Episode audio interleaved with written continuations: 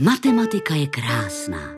Proč tomu tak málo lidí věří? Matematika dokáže vytvářet dokonalý světy, které výborně fungují bezchybně, zatímco svět je nedokonalý. Nemůžete vytvořit to ideální prostředí, který máte v matematice. Kde se bere nechuť k matematice? A kdy se mění ve strach? Dokud neumíme dětem zprostředkovat to, co je na té matematice nejpodstatnější, nejvíc tvůrčí, tak přece po nich nemůžeme chtít, aby povinně z ní maturovali. Jaký je rozdíl mezi matematikou a počty? A proč je obojí důležité? Vynálezci šachu chtěl jako odměnu jedno zrnko na první políčko šachovnice a na každé další vždycky dvojnásobek. Na 32. políčku ta čísla už se vymykají lidskému chápání. 18 trilionů 446 biliard 744 bilionů. Kde všude najdeme stopy matematiky? A proč se jí nevyhneme? Když se prostudovává Bachovo umění fugy, to má tak dokonalý matematický řád, když se očíslují motiv v těch tóninách, to jsou krásný polynomy.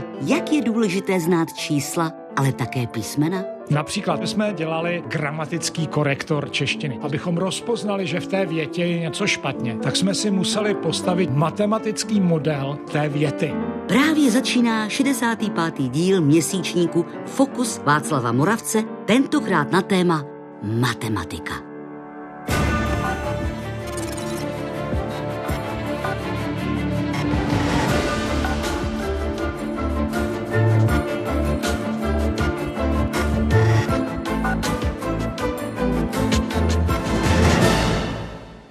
Matematika je jazyk, kterým Bůh napsal svět. Konstatoval na přelomu 16. a 17. století italský astronom, filozof a matematik Galileo Galilei. Podle autora teorie relativity fyzika Alberta Einsteina je čistá matematika v jistém smyslu poezí logických myšlenek. Proč mají části generací tuzemských studentek a studentů vztah k matematice tak negativní, jako ku příkladu ke špenátu? Proč posiluje tento negativní vztah? Diskuze o povinné maturitě z matematiky? A proč neumíme, řečeno slovy Galilea Galilei, matematiku jako jazyk, kterým Bůh napsal svět, učit? I o tom bude dnešní fokus. Při jeho sledování vítám vás, diváky z Pravodajské 24. Dnešní fokus vysíláme jak jinak z prostor Matematicko-fyzikální fakulty Univerzity Karlovy v Praze. Ačkoliv dnešní díl vysíláme bohužel bez studentek a studentů kvůli epidemické situaci, tak s námi tady studenti a studentky z různých koutů republiky budou přítomni, a to skrze předtočené příspěvky a také dotazy. Počty a matematika.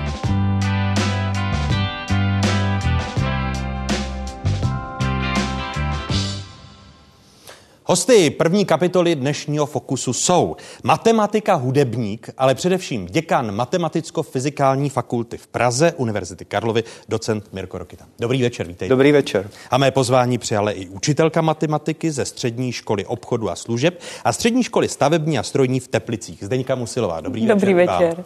Začnu u vás, pane docente, počty a matematika. Je v tom zásadní rozdíl? Jaký si rozdíl v tom je, i když počty já bych eh, chápal jako součást matematiky, ale ten rozdíl vidím v tom, že především počty se zabývají skutečně tím základním, co, eh, na co studenti nebo žáci na začátku své matematické kariéry, řekněme, narazí, a sice počítáním, tradiční eh, počítací rutinou, kdežto posléze přecházejí k tomu, čemu my říkáme matematika, což je jakýsi styl přemýšlení, styl rozebírání problémů, styl uvažování o problémech, jejich řešení tím, že složitější problém jsem schopen si rozložit na více dílčích problémů, který jsem schopen vyřešit a to je to, co my potom vidíme jako základní podstatu matematiky jako takové. Jakmile se tedy začnou k číslům přidávat písmenka nebo plést se písmenka, číslům, tak to už je matematika. Dá se to takhle říct, je to jistá forma abstrakce, která k těm základním číslům přidá něco navíc, jakousi přidanou hodnotu. Ale podle mého názoru by se ta matematika mohla trošičku plést i do těch čísel, upozorňovat na to, že třeba 2x3 je 3x2 a že zatím je jakýsi princip, nemusí se ani říkat, že to je komutativita. Ale je to jakýsi princip, kterého by bylo dobré si všimnout a to už jsou jakési náznaky matematiky, čili dovést jakýmsi způsobem eh, k jistému druhu přemýšlení o věcech. Když tedy mluvíme o počtech, jsou vědou nebo nejsou? Počty, no někdo dělá z počtu vědu, pochopitelně. A já nevím, o to je ta otázka zase, jako matematik bych musel říct, řekněme si, jak definujeme vědu a podle toho poznáme, jestli počty jsou vědou. Eh, když se na počty díváme třeba jako na čísla, na takzvanou teorii čísel, no tak to je sakra těžká věda, protože se zabývá třeba hlubokými souvislostmi mezi čísly, jejich strukturou, strukturou prvočísel a tak dále. Čili tam ta čísla hrají podstatnou roli a spíš jde o způsob uchopení toho problému, než o to, jestli jsou nebo nejsou čísla základním objektem toho přemýšlení. Paní inženýrko, vy učíte ku příkladu budoucí kadeřnice, kadeřníky. Pro ně čísla jsou věda nepochopitelná, složitá, obtížně proniknutelná, tedy ty počty? Jsou, ale asi byste nechtěl přijít ke kadeřnici a říct, že chcete, nebo ke kadeřníkovi a říct, že chcete zkrátit o 2 cm a odešel bez takového kusu vlasu. Takže jsou, jsou pro ně věda, snažím se jim vysvětlit, že to věda není, že jsou tam zákonitosti, které musí umět, které si musí pamatovat, které určitě ve svém životě využijí, budou míchat určitě nějaké barvy, budou si počítat eh, tržby, musí si stanovit cenu například té služby. A tam je to pro ně důležité, ta matematika. Vy učíte různé obory, uh, učíte i uh, různě, nebo máte různý přístup k matematice v těch různých oborech? Musím.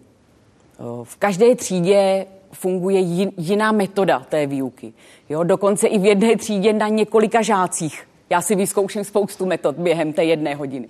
Nemůžu přijít se stejnou metodou na žáky učebních oborů, nemůžu přijít se stejnou metodou na žáky eh, maturitních oborů, nemůžu přijít se stejnou metodou na žáky dálkového studia, kteří už jsou trošku dál. Jak velký je v matematice prostor pro kreativitu?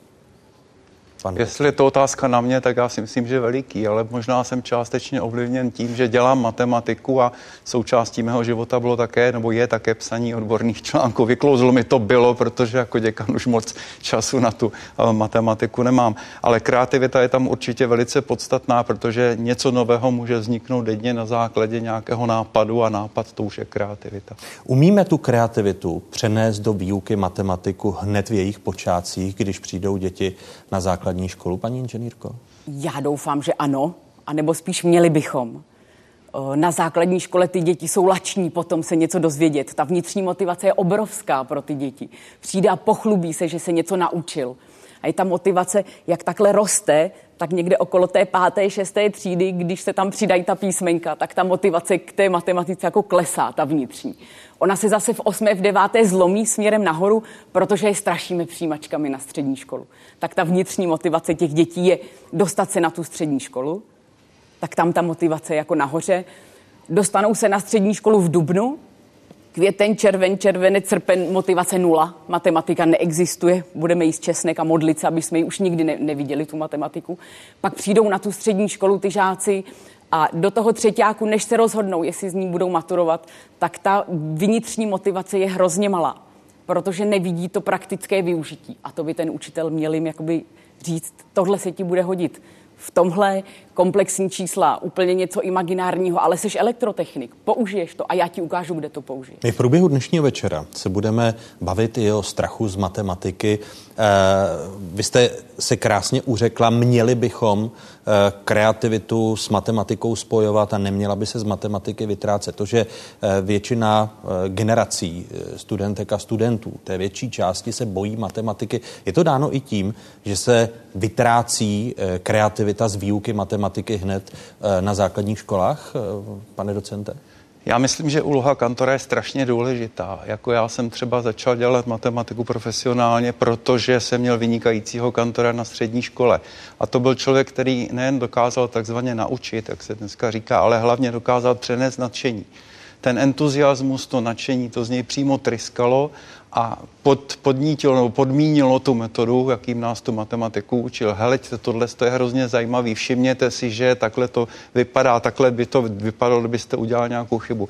Já si myslím, že tohle to může být jedním z těch prvků, proč se studenti matematiky obávají, protože třeba nenarazí v, v průběhu svého života na tenhle ten styl výuky. Vy si vzpomenete ještě na nějaké konkrétní příklady, které vás nadchly a, a de facto ovlivnili vaši budoucí profesní kariéru? No, mě třeba nadchla jedna, jedna, jeden takový model, Bavili jsme se s někým, co to je jeden a půl třetiny a to vypadá jako hrozně složitá věc a odpověď byla, hele, byl jsi někdy na hokeji? Eh, kde seš, když seš v půlce prostřední třetiny? Nejseš náhodou v půlce toho kluziště.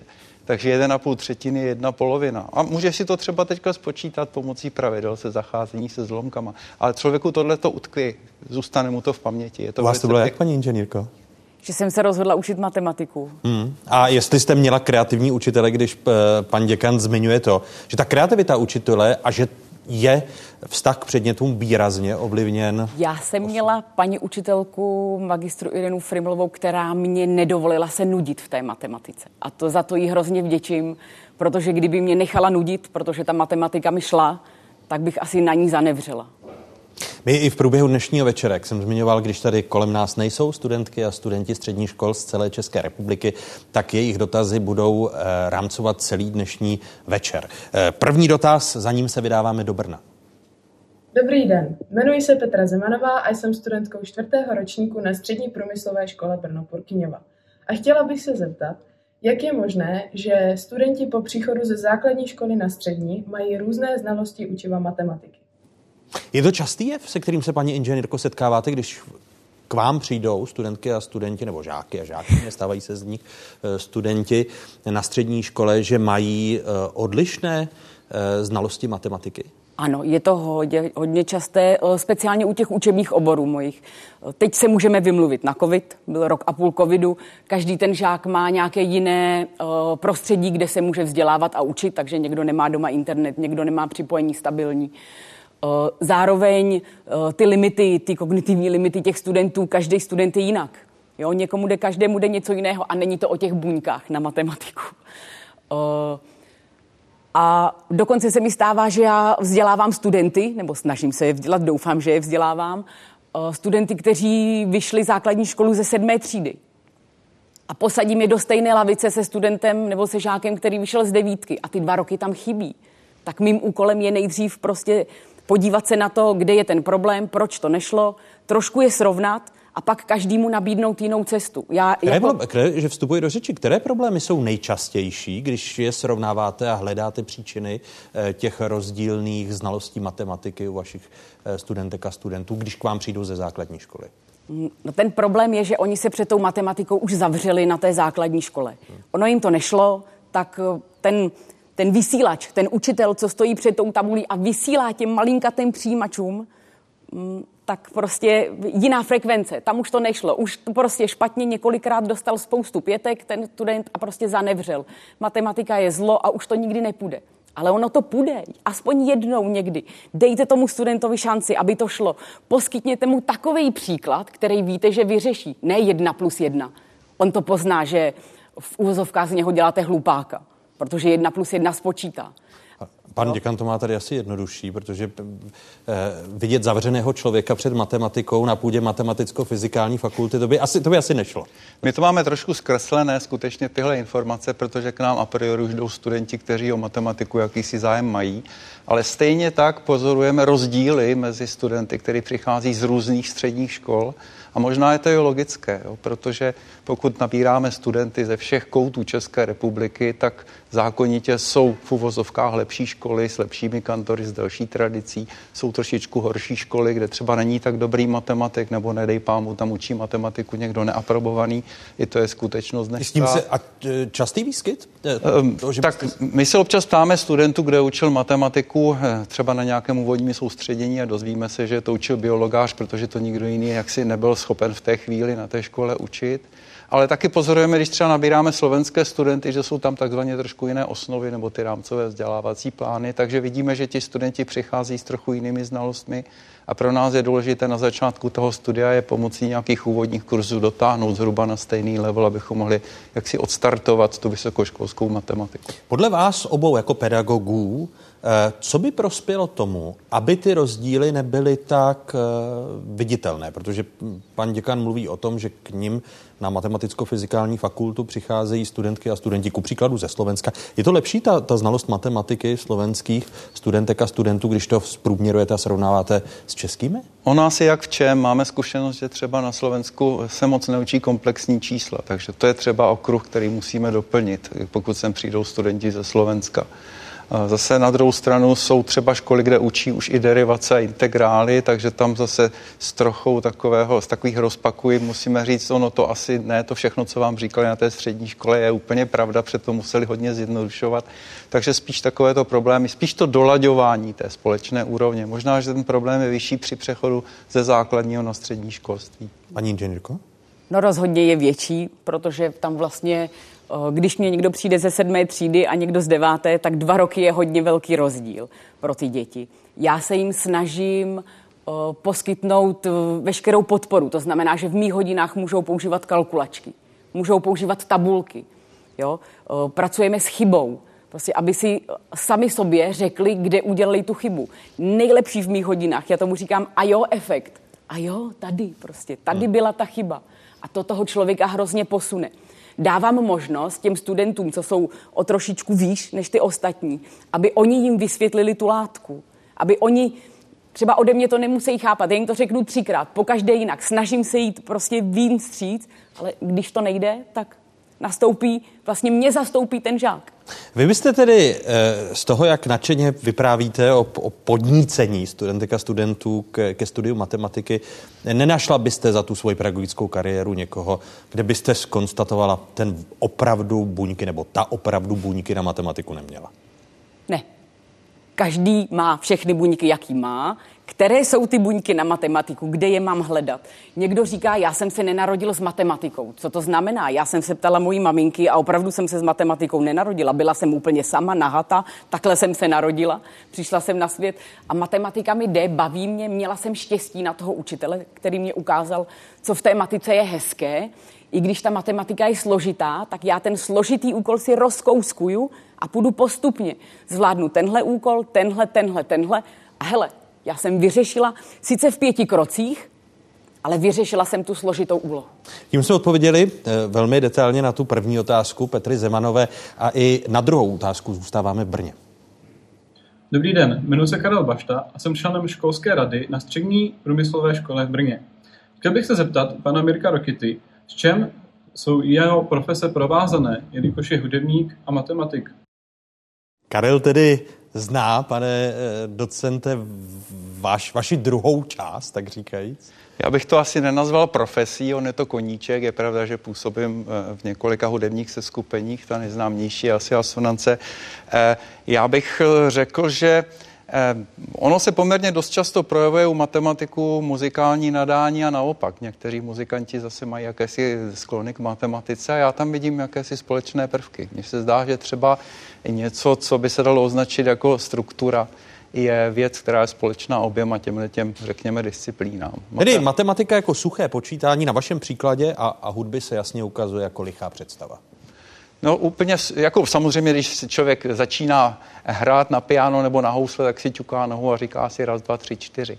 Ale já jsem měl spíš na mysli takovou tu strukturu, jak i skladby mají vnitřní strukturu, kterou člověk pochopí, jak se intuitivně vnímá, tak mu to daleko víc pomáhá při pochopení té muziky a podobně je to i v matematice. Tam se ukazuje, že ty složitější matematické úvahy jsou především ohledání jakési struktury, jakýchsi zákonitostí, jakýchsi analogií a něco podobného já pozoruju třeba i v muzice.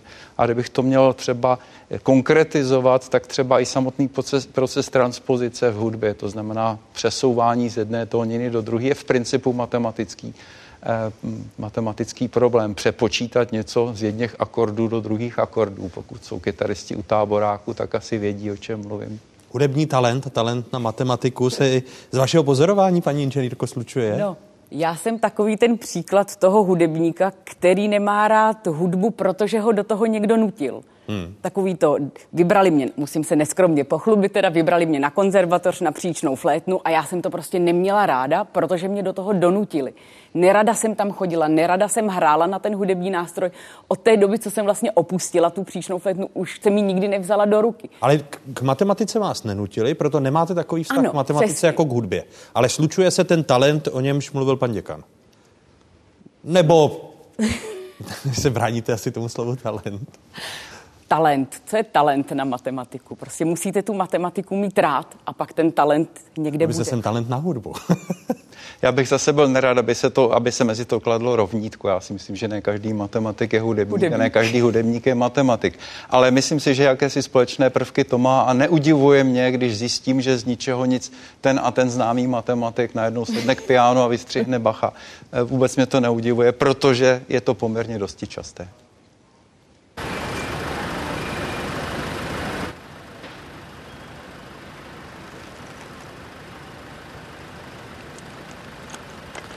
Jedna, dvě, Honza jde. Jedna, dvě, jedna, dvě, jedna, dvě, jedna, dvě. Jedna, dvě, jedna, dvě.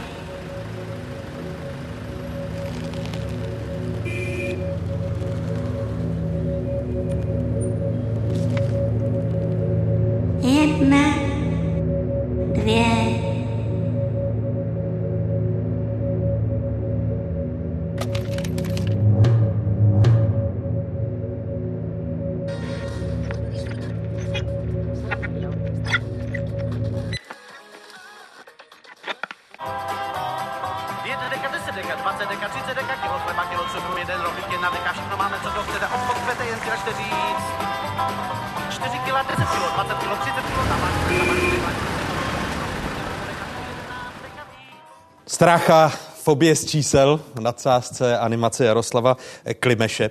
Eh, Když se eh, zaměřím na výsledky jedné studie, která byla uskutečněna ve Velké Británii, konkrétně studie Pedagogické fakulty a Centra pro neurovědu ve vzdělávání Univerzity z Cambridge, uskutečněna v roce 2019, tak eh, strachem z matematiky trpí i děti ve věku 6 let, tedy prvňáčci, a ty emocionální bloky z matematiky mohou u dětí negativně ovlivnit celý jejich vzdělávací potenciál. Setkáváte se v praxi, paní inženýrko, eh, s fóbií nebo úzkostmi části dětí eh, z matematiky? Nevím, jestli s fobí, s úzkostmi, ale se strachem. A já můžu hovořit jenom o tom třetím stupni vzdělávání. V první třídě, pokud má dítě už v první třídě strach z matematiky, tak si to muselo přinést z rodiny. Hmm. Nedokážu si představit, že by paní učitelka ve školce v tom povinném předškolním ročníku děti strašila matematikou. Jo? Takže to si musí to dítě přinést z rodiny. Ke mně přicházejí děti, co mají strach z matematiky. 80, 90% těch dětí se bojí matematiky. Už jenom to slovo, budeme mít matiku. Tak vzadu, bude mít na matiku.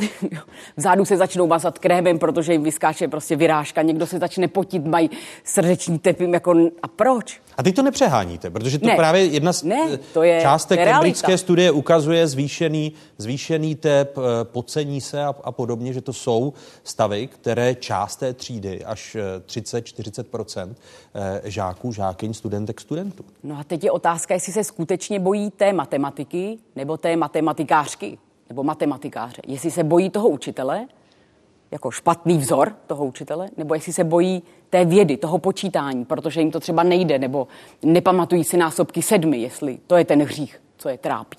A odstraňujete to tím, co už jste naznačila, že jim říkáte, učinit chyby je normální, protože... No. Eh, Hlavně zkuste před nima udělat tu chybu. Když uděláte vy chybu, tak oni si řeknou, ale udělala chybu.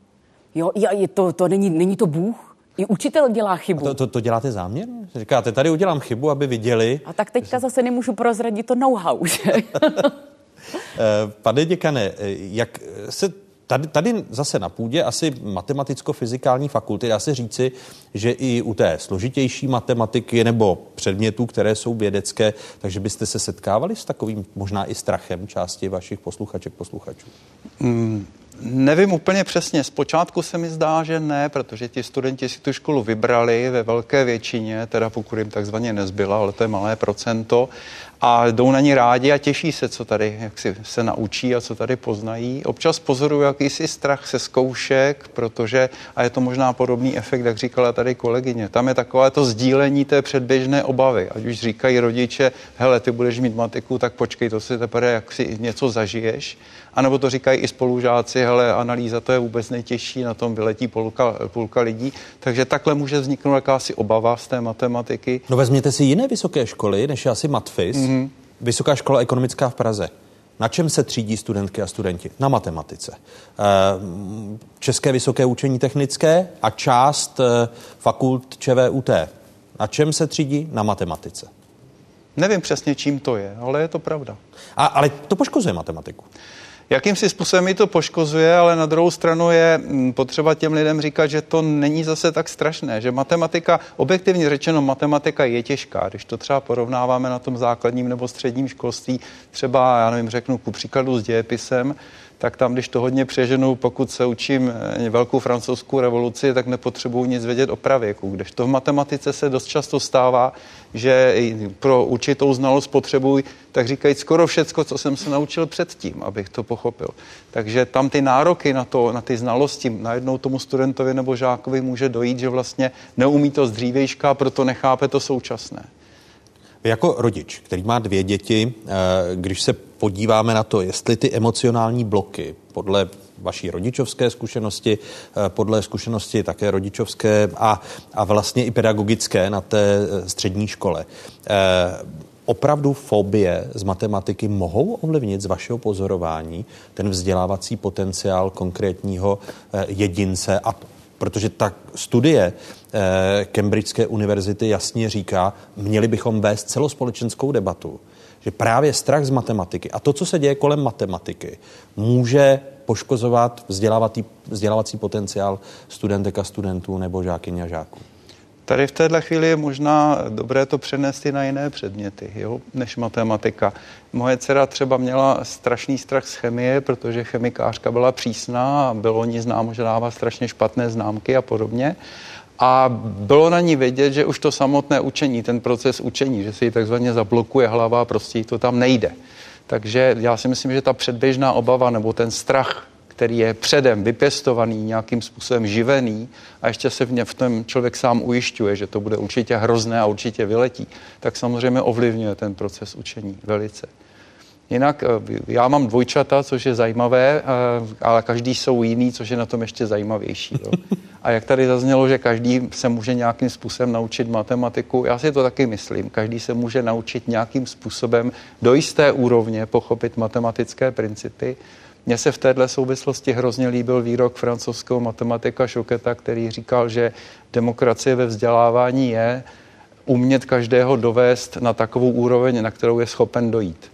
A já jsem to viděl třeba u své dcery, která o sobě říká, že je blbá na matematiku, ale přesto jsem byl schopený nějakým způsobem do jisté úrovně znalostí možná i dotlačit, ale v každém případě jsem byl schopený něco z toho vysvětlit. U syna, který studuje ČVUT, tak tam to šlo trošičku líp a tam z té matematiky určitě není takový strach jako u té holky. A dcera vám prchala nebo prchá eh, na humanitní obor? Dcera studuje dějiny umění, takže eh, to je možná v korelaci s tím, co jsem říkal předtím o té matematice. A my ve, ve třetí části se budeme bavit o umění a matematice. Takže ří, říká vám, z matematiky jsem stejně na dějiny umění úplně neutekla? No, my to takhle asi nebereme, jestli někam utíkala nebo neutíkala, prostě dělá to, co jí baví a my, jsme, my máme z toho radost. Eh, paní inženýrko, váš pohled na to, o čem jsme mluvili? No, tak pro mě je důležité, aby si ty žáci uvědomili, že udělat chybu není to nejhorší. Jo? Aby, se, aby se nehodnotil ten výsledek, ale ta cesta, ke jak jsem k tomu výsledku došla. Těch cest může být několik a všichni se potkáme v tom cíli. A to je to nejhorší, že občas se stává, že ten učitel hodnotí x rovná 2, ono to tam není, je tam x rovná 3 a celé špatně. Ale že ten student udělal chybu před posledním řádku, protože špatně vydělil nebo špatně převedl z jedné strany rovnice na druhou, už se tam prostě nezohlední. To je to, je to co by tomu studentovi mělo být vysvětleno, že nemusí se bát udělat chybu, důležitý je si tu chybu uvědomit a poučit se z ní. Další dotaz. Plzeň. Dobrý den, já jsem Barbara Seifertová, chodím do první E na obchodní akademii v Plzni a moje otázka zní, jaký máte názor na využití hejného metody ve středoškolské výuce?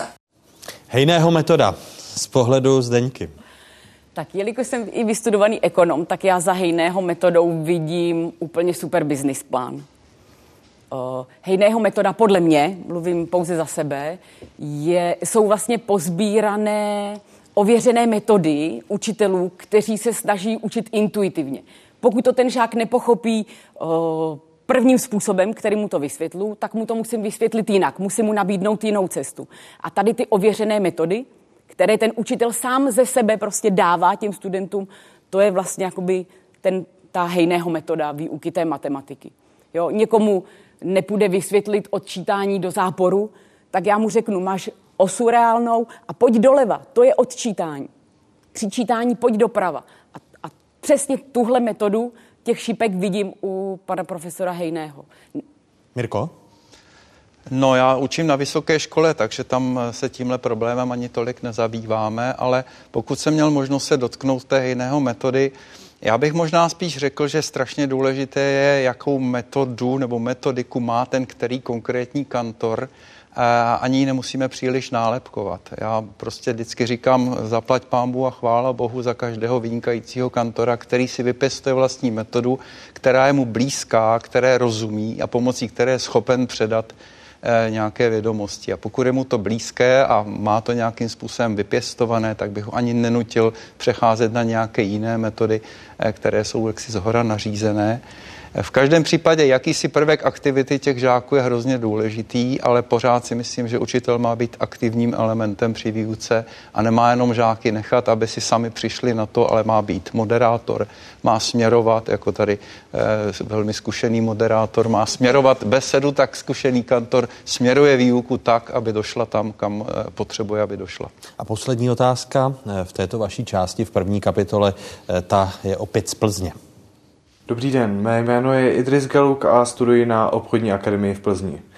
Matematika je nepochybně krásná věda, která zasahuje do nejrůznějších oblastí našeho života. Příkladem je umění.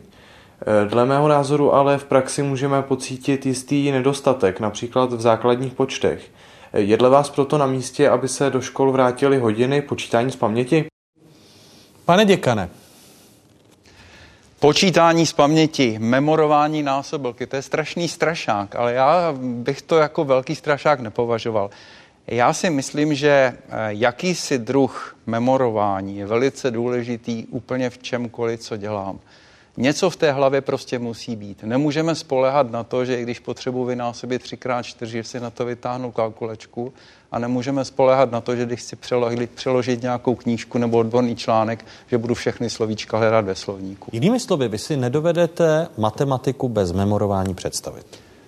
Matematiku bez znalostí, které má člověk naučené, namemorované, si nedokážu představit. Otázka je, co si řekneme pod tím memorováním. Neměl by to být bezduchý drill, Mělo by to být nějakým způsobem ty studenty dovést k tomu, aby si ty věci do té hlavy uložili, aby ten eh, způsob byl, nechci říkat zábavný, protože to slovo zábava je takové hrozně jako, že se člověk bude dvě hodiny chechtat a pak bude umět malou násobilku. Takhle to není. Ale mělo, to, mělo by to být nějakým způsobem, mělo by to ty studenty zaujmout. A pak si myslím, že skutečně nějaké základní věci by v hlavě měly být protože mozek eh, nevymýšlí nové věci tak, že tam nemá nic a najednou ho něco napadne. Mozek si tam potřebuje něco uložit a na tom potřebuje vybudovat nové nápady. E, jsem zvědav, jak se bude eh, paní inženýrko lišit váš pohled, když se smějí používat kalkulačky a váš vztah k memorování, abychom zodpověděli otázku z Plzně? Tak my už jsme se o to bavili s panem docentem. Já jsem taky proto, aby děti uměly násobilku malou na základní škole. To se učí na základní škole. Ale co jako já, středoškolský pedagog, mám udělat s tím, když on to neumí? Já mu dám tu kalkulačku. Já taky nejsem proti kalkulačkám. Já je sám používám, eh, když si nejsem úplně jistý, ale stejně si myslím, že něco v hlavě měl člověk nosit. Zatím vám oběma děkuji, uvidíme se ve čtvrté kapitole Fokusu. Děkuji. Děkujeme. Hosty Fokusu Václava Moravce na téma matematika dnes večer jsou matematik Mirko Rokita, učitelka Zdeňka Musilová, vědkyně Kateřina Falk, psycholog Hinek Ziegler, filozofka Alice Koubová a historik umění Tomáš Vlček. Když už byla řeč o studentkách a studentech a jejich přístupu k matematice, tak jak se na ní dívají oni? Eh, bojí se jí nebo je naopak baví? A v čem je podle nich matematika krásná? Odpovídají studentky a studenti střední průmyslové školy v Mladé Boleslavi a základní školy ve Vimperku. Matiku mám ráda kvůli tomu, že tam jsou počí, počty, ráda počítám a matika je všude kolem nás, když jdete do obchodu nebo když chcete něco změřit. A matika je krásná proto, protože máme klub logiky, kde kam chodím a je, je tam spoustu kamarádů, máme tam srandu a vždycky s kamarádama se předháníme, s jakým příkladem bude kdo první. Na matematice jako vědním oboru se mi líbí to, že mm, spolupracuje s dalšími vědními obory, ať už je to fyzika, chemie, mechanika nebo ekonomika. Také se mi líbí, že se zabývá uh, problémy, věcmi, ať už subjektivními, tak i objektivními.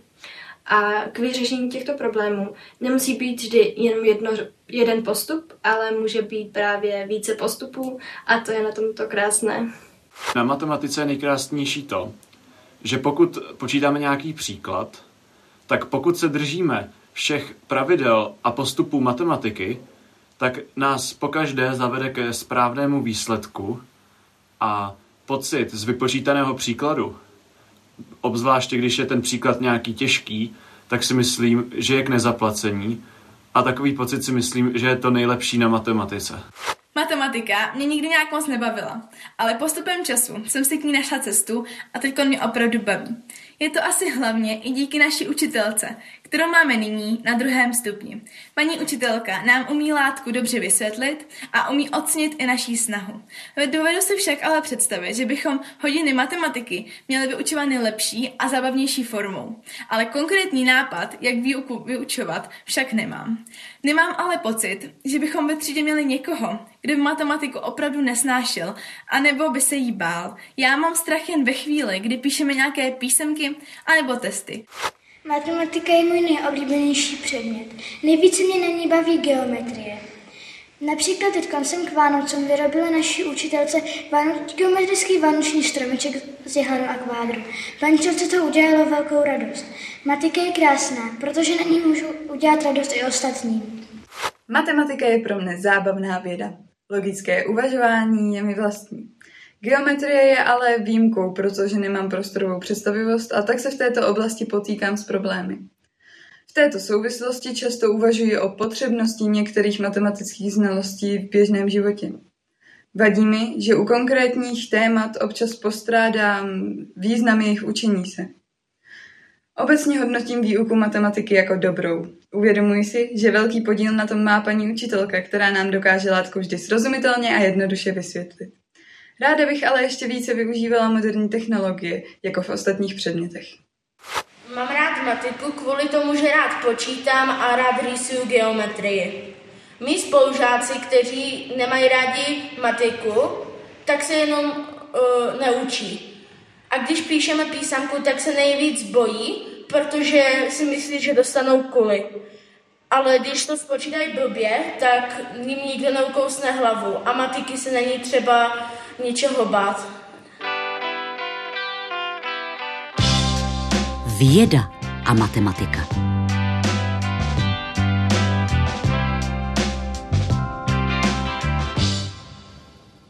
V druhé kapitole dnešního Fokusu vítám vědkyni a odbornici na fyziku plazmatu Kateřinu Falk z Helmholtz centra v Drážďanech. Vítejte, hezký dobrý večer. Hezký večer. Mohl bych říct i žena, která by kvůli nějaké té kuli, na střed... bylo to na střední škole?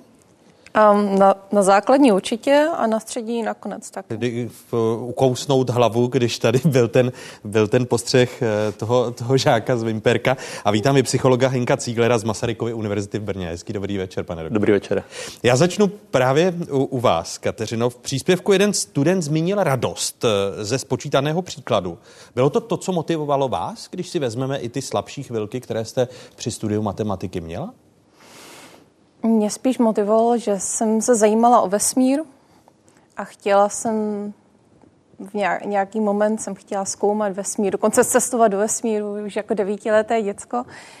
A později fyzikář zmínil, že vlastně ten vesmír je to samé jako fyzika, pak jsem si velmi rychle spojil, že to vlastně je to samé co z matika, tak jsem začala chodit na hvězdárnu ve Zlíně, kde jsem vyrůstala, do astronomického kroužku. No a tam jsem potkala pana Vratislava Zíku, který byl matematik. A ten mě začal po večerech nebo ještě s kamarádem doučovat vyšší kombinatoriku, jen tak ze srandy, když jo, co v 11 letech jiného dělat v pátek večer než, než tohle. A v ten moment jsem tomu docela propadla. A zamilovala jsem se do matematiky, opravdu jsem ten radost toho poznání a z těch logických úvah, které k něčemu vedly, eh, poznala poměrně v útlém věku. A hlavně jsem díky tomu, že jsem dělala tohle mimo tu školu, tak jsem poznala, že vlastně ta matematika je daleko víc než nějaké počty a násobilka, kterou jsem mimochodem strašně nenáviděla. Vy e, máte doktorát z Oxfordu. Když srovnáte výuku matematiky ve Velké Británii, třeba prostor pro kreativitu, a výuku matematiky v Česku, je to rozdíl zásadní? Poměrně obrovský. Je důležité si uvědomit, že jsem ve Velké Británii studovala na velmi prestižní soukromé, velmi drahé škole na stipendiu a tam, tam opravdu kvalitní výuka byla na velmi vysoké úrovni, ovšem celkově přístup v těch západních zemích, eh, Británie a pak ještě o to víc ve Skandinávii je jiný. Opravdu je tam víc kreativity, menší důraz je právě na, na to memorování násobilek a tak, ale opravdu eh, výuka prochází spíš diskuzemi s nějakým společnou eh, úvahama, a v Británii nakonec to končí tak trošku smutně, jelikož po té krásné výuce končí eh, matematika standardizovanou celostátní maturitou, kde se nakonec stejně všichni nememorují typické typy příkladů, ale ta cesta k tomu byla poměrně krásná. Já jsem, jsem se konečně už na této střední škole v Británii začala objevovat, že i v rámci škol může být matematika zajímavá. Tehdy jsem si dokonce vybrala obor Further Maths, co znamenalo jako vyšší matematika, že jsem to brala ještě dál a udělala jsem si z toho druhou maturitu ještě z té vyšší úrovně. Pan doktor Ziegler je kolega, vystudovaný žurnalista, který to má kombinované s oborem psychologie na Masarykově univerzitě v Brně. Vy jste prchal před matematikou na žurnalistiku, jako většina našich studentek a studentů na fakultě sociálních věd? No právě naopak. Já jsem vždycky chtěl studovat matematiku a fyziku, Až eh, někdy v 19 jsem byl na kariérním poradenství v pedagogicko-psychologické poradně a paní psycholožka řekla, když eh, rád eh, píšeš, tak nechtěl bych zkusit něco jiného. Já jsem si řekl, to je dobrý nápad, to mě nikdy nenapadlo. A přihlásil, přihlásil jsem se na žurnalistiku a ze seznamu jsem si náhodně vylosoval uh, psychologii. A u ty už jsem pak uh, zůstal. No. A v psychologii tam ale je prostor výrazný, prostor pro matematiku, tudíž utíkání na žurnalistiku, po případě na psychologii od matematiky je pošetilé. Eh, to mě udělalo velkou radost hnedka ve druhém semestru, kdy jsme měli základy statistické analýzy a zpátky jsem se s tou matematikou potkal a říkal jsem si, vlastně jsem nic neopustil. A Váš pohled na tu, protože tady se lišíte od eh, předchozí dvojice a první kapitoly, pohled na memorování v matematice, vy byste vůbec nespojovala, Kateřino, memorování a, a matematiku z té, z té zkušenosti, kterou máte? Tohle je poměrně náročná otázka. Na jednu stranu s panem docentem souhlasím, že v té hlavě něco musí být. Teď otázka je, jestli to musí být vyloženě nadrilované, s tím souhlasím, že by nemělo být. Ale například já jakožto těžký dyslektik z ADHD jsem s tím měla obrovský problém. Já jsem opravdu neměla ty schopnosti, ale mohla jsem si věci častěji to, ta moje laťka byla níž než u standard, standardního žáka. Ale zase s trochu více času jsem byla schopna odvodit více než zase průměrný žák. Měla jsem k tomu vlastní přístup a ten byl jiný. Neslučoval se se, se standardními metody vyučování i testování. A to tady byl ten problém, že máme poměrně v ško, aspoň v českém školství poměrně úzký pohled na to, co znamená matematická schopnost a jak se má testovat. A do té já jsem prostě nezapadala. Najednou v Británii to byl způsob úplně jiný, pak jsem potkala svého švédského manžela, ten měl úplně jiný přístup a zjistila jsem, že aha, ono opravdu to, co my pokládáme za matematiku, je výrazně širší věc, která se dá uh, učit i kreativnějším způsobem a i kreativněji otestovat. A právě takový ten test na, na ten na čas, to byl, to byl horor. Pane doktore, váš, po, váš pohled na to memorování a, a prostor pro memorování v matematice? Já si myslím, že to memorování není jako jenom prostředkem k tomu naučit se tu samotnou násobilku třeba, Ale vlastně tady tohle bylo hodně zkoumané už ve 30. letech 20. století a potom ještě později. A vlastně to, že si člověk během eh, nějakého senzitivního období, který je právě třeba v těch 6-7 letech, mnohokrát vyzkouší různý typy příkladů, pohybuje se po nějaký číselný ose, tak vede později k rozvoji, k dobré představě vlastně té číselné osy a toho, co vlastně číslo je. A vlastně to umožňuje potom vlastně mít dobrou představu nějakého množství čísel a toho, co potom člověk potřebuje nejenom dál v životě, nejenom v matematice, ale i v jiných oborech. Mít dobrou představu množství jako takovou. My jsme i ve vaší části, je hodně dotazů studentek a studentů z celé České republiky. Eh, za prvním dotazem eh, v této části míříme do Bílovce. Dobrý den, jmenuji se Veronika Tíšková a studuji na gymnáziu Mikuláše Koperníka v Bílovci. Chtěla bych se vás zeptat, zda si myslíte, že dnešní studenty opouští zájem o matematiku. Jak těmto studentům, případně jejich kantorům pomoci, aby opět nalezli to kouzlo matematiky? Jak popularizovat, paní doktorko matematiku, objevit znovu kouzlo matematiky? S vaší britskou, po případě manželsko-švédskou zkušeností? Tak především asi má osobní zkušenost popularizace vědy a technických vědy jako takových je zaujmout příkladem. Koho by nezaujalo, když řeknete 12-letému děcku, že na Neptunu prší diamanty? To je prostě něco úžasného. Nebo když že jde urychlit proton laserem, místo na kilometru, ale na nějakém milimetru a dá se tím léčit rakovina.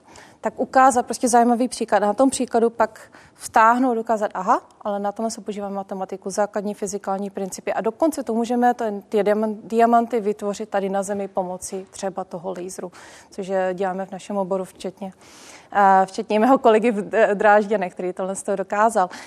A tady to nadšení začíná. Takže v ten moment, když je ten, ten student překvapen tady s tím zajímavým příkladem, začne se zajímat víc.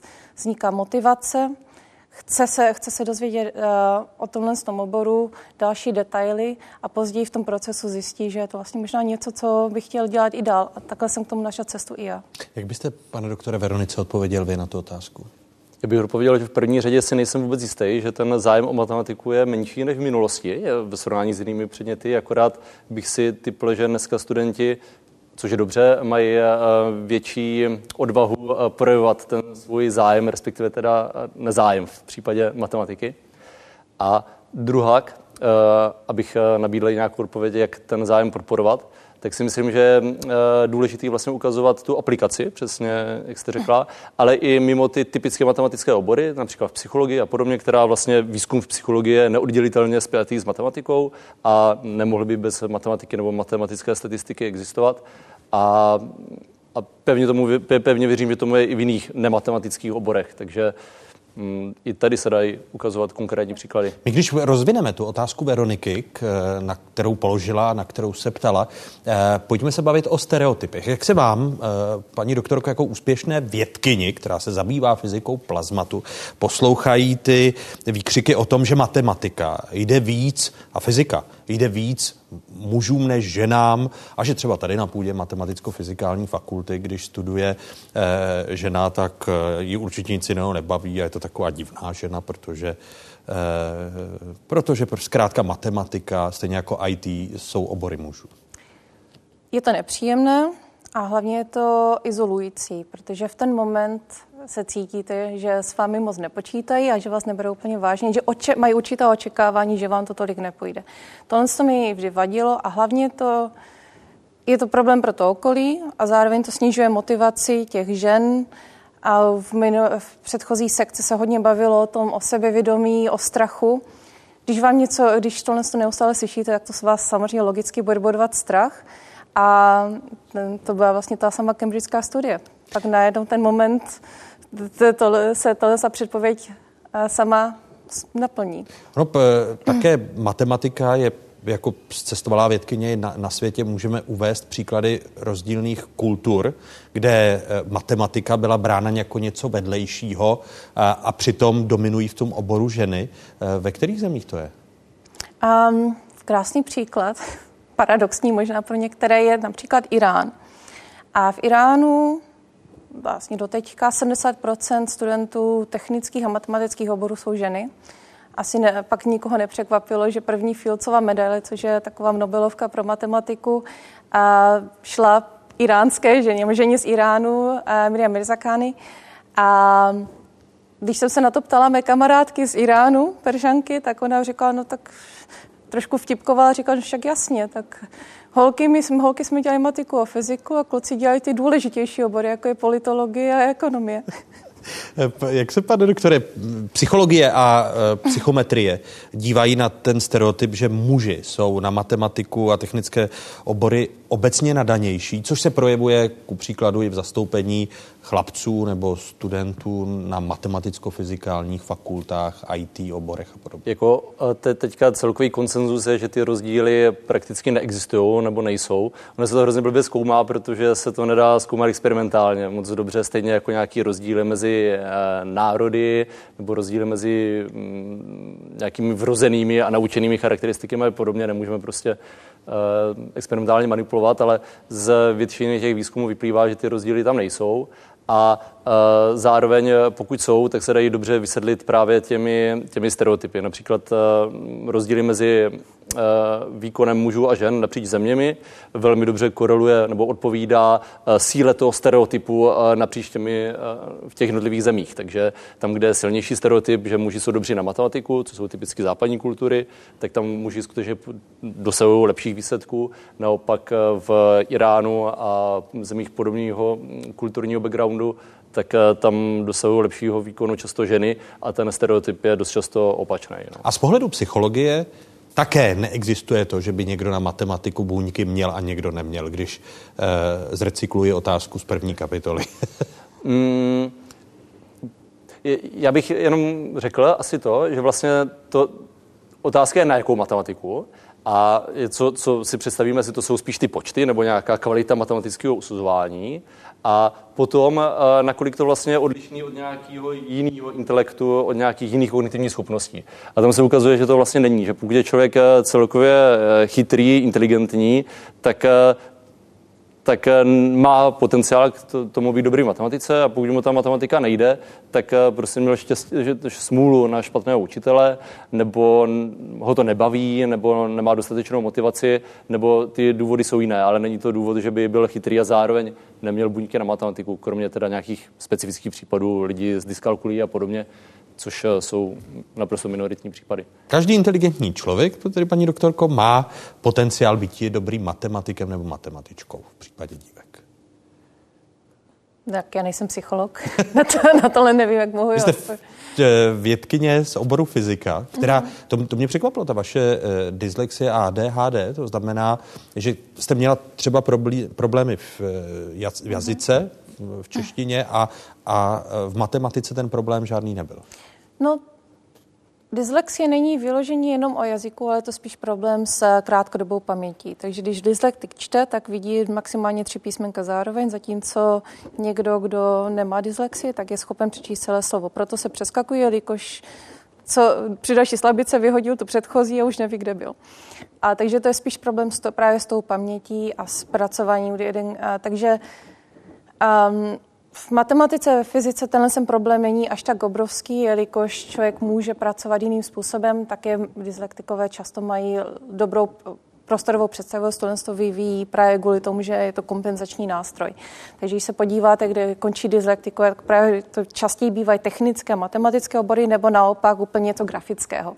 Ale málo, a, a paradoxně taky jsou mezi nimi spisovatelé a žurnalisté což opravdu nevím, eh, tak jsou na to teorie proč, ale jsou, bývají velmi specifické. Ti lidé opravdu, my nemáme úplně na výběr, kam půjdeme, jelikož ne všechno nám půjde v tom klasickém slova smyslu. Když se podíváte právě na ten strach z matematiky a to, co zaznívalo v předchozích otázkách a v průběhu dnešního večera ještě mnohokrát zazní, tak je to to, že my v dětech ubíme a neumíme matematiku, když zjednodušíme v České republice, ji učit tak, aby nebyla taková hrůza eh, z maturity, z matematiky a obecně z matematiky jako takové, která nám prostupuje mnoha teď moderními obory, jako je žurnalistika, sociální sítě a personalizované obsahy.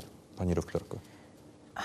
Nevím, jestli to specificky česká věc. Určitě v českém vzdělávacím systému je mnoho problémů, eh, včetně toho, že je poměrně mm, zaměřený jednosměrově a nemá, nemá tak široký přístup eh, nebo tu kreativní část, jako například skandinávské systémy. Na druhou stranu tady ten strach z matematiky je poměrně všeobecný. Že opravdu třeba na západě jsem si všimla, že mi přišlo, že je daleko větší než, než ve východní Evropě, že opravdu ten Brit průměrný má ze, ze, z matematiky větší strach než průměrný Rus nebo Maďar. Pak třeba ve východních kulturách se si všimla, že, že mají úplně jiný přístup ke vzdělání a matematika pro ně zase tak velký štrhašák není. Takže opravdu je to, je tam určitě velký kulturní nebo mm, rozdíl právě daný, čemu bychom mohli říkat stereotypy. Pane doktore? No já bych to, já, já si myslím, že to je obecný problém ostatně ty, vy, těch výzkumů na matematickou úzkostnost, a, a nebo jak, ať to nazveme jakkoliv, tak je spousta je právě v americkém prostředí a celosvětově, takže ten problém je skutečně řešený. A podle mě těch důvodů je hodně. Jedním z nich je například to, že když vám nejde dějepis, tak jste se to nenaučil, ale když vám nejde matematika, tak eh, jste prostě blbej. Šo? Nemá buď. Což je, nemá buňky, no. Což je mnohem víc ohrožující a mám pak větší tendenci se toho bát, protože to odsouzení, že eh, nejsem chytrej, versus nenaučil se to, protože mohlo mít spoustu důvodů, hmm. tak eh, to, to je prostě úplně jiná, jiná situace. No. Dnešní fokus jsem otevřel citátem Galilea Galilei a Alberta Einsteina. Co si o matematice mysleli významní myslitelé a věci napříč historií? V každé jednotlivé nauce o přírodě lze najít jen tolik skutečné vědy, kolik je v ní matematiky. Jedním z důvodů, proč se matematika těší zvláštní úctě nad všemi ostatními vědami, je to, že její zákony jsou naprosto jisté a nespochybnitelné, zatímco zákony jiných věd jsou do jisté míry diskutabilní a neustále hrozí, že budou svrženy nově objevenými fakty. Všiml si z toho, že rození počtáři mývají takřka ke všem naukám bystré schopnosti a že také lidé tupého nadání, jestliže se jim dostane vzdělání a cviku v tomto oboru, i kdyby nezískali žádného jiného prospěchu, přece všichni pokračují v tom, že se stávají bystřejšími, než původně byli? Rozviňme ten poslední Platónův citát. Eh, potvrdili by výsledky eh, psychometrických eh, textů a, a testů pana doktora Cíglera to, co zaznělo v tom Platónovi? Um, to, to, to je těžká otázka. Uh, Ono je potřeba si uvědomit, že ten kontext, ve kterým to Platón ve své ústavě napsal, protože to byla úplně jiná doba a jeho reprezentace toho, co znamená počtář, byla podle mého názoru dost než to, co si před, pod tím představíme my dneska. Hmm. My si pod tím představíme to, že někdo dobře počítá, tudíž sčítá, odčítá, násobí, dělí a to podle mě jako s nějakou obecnou bystrostí, obecnou inteligencí nesouvisí až tak těsně. To, co to, co si ale představoval Platón, jako nějaké matematické usuzování, kvalita matematického myšlení, schopnost objevovat nějaké matematické zákony, to je mnohem blíž tomu, co my si představujeme jako, že nějaká obecná inteligence, obecná um, nějaká, nějaké intelektové schopnosti. A já už jsem to tady vlastně řekl, že to, že člověk je obecně chytrý a inteligentní, tak eh, mu to vlastně umožňuje realizovat vlastně ty matematické úvahy a nějakým způsobem jako kreativně, nově anebo správně eh, manipulovat s nějakými číselnými objekty. Abych využil té, té vaší zkušenosti a, a výzkumu, které e, jsou k dispozici ve vašem oboru. A měli jsme tady v první kapitole e, pana děkana Mirko Rokitu, který je muzikantem a zároveň právě matematikem. Tak e, souvisí to matematické nadání i s nadáním ku příkladu v uměleckých oborech? To i když jsem se tady na tohle setkání připravoval, tak tohle mě zaujalo, protože ten stereotyp je opravdu hodně silný a udělal jsem si velmi rychlou rešerši. A došel jsem k tomu, do článku bych to nenapsal, protože bych k tomu potřeboval mnohem víc času, ale uh, došel jsem k tomu, že ta souvislost tam asi nějaká je, je, ale je velmi slabá. A je slabá zhruba stejně, jako jsou spojeny veškeré jiné výkonové charakteristiky lidí. Schopnost dobře vykonávat jakékoliv jiné věci, třeba pěkně kreslit nebo něco jiného. Některé jsou svázané blíž, třeba matematika mm, s tou obecnou inteligencí nebo s nějakým jiným logickým usuzováním, některé jsou dál a podle mě ten vztah toho hudebního nadání a matematického myšlení jde plně vysedlit skrze právě ten obecný vztah s obecným intelektem a tím, že všechny naše výkonové schopnosti tak nějak spolu souvisí a docela neférově, když člověku jde něco, tak mu pravděpodobnějc s nějakou mírou pravděpodobnosti půjde něco jiného, než lidem, které to nejde. Paní doktorko, na něco hrajete? No, ano. na několik nástrojů. Tak potvrzujete to, co tady pan doktor, eh, doktor zmiňoval. Eh, v příspěvku také zazněl citát Emanuela Kanta o tom, že přírodní vědy jsou jen natolik vědecké, nakolik je v nich matematika. Souhlas? Nebo částečně souhlas? A myslím si, že zase znova tohle je spíš vizitka své doby, protože Kant tohle říkal na, na konci 18. století, kdy ostatní vědy se teprve vyhrabávaly a snažili se vůbec vytvářet nějakou metodu, zatímco fyzika a matematika už docela jeli eh, ve, svých, eh, ve, svých, eh, ve svém zajetém v docela rigorózním procesu. Chemie vlastně ještě vůbec nefunguje, neexistovaly, jakož jsme neměli ani teorii pro atomy a biologie teprve potkala Linneo, který jako první něco systematizoval. Ale o sto let později najednou máme eh, Darwina a Maxwella. Maxwell přichází z teorie elektromagnetismu eh, s jeho slavnými rovnicemi, krásná matika.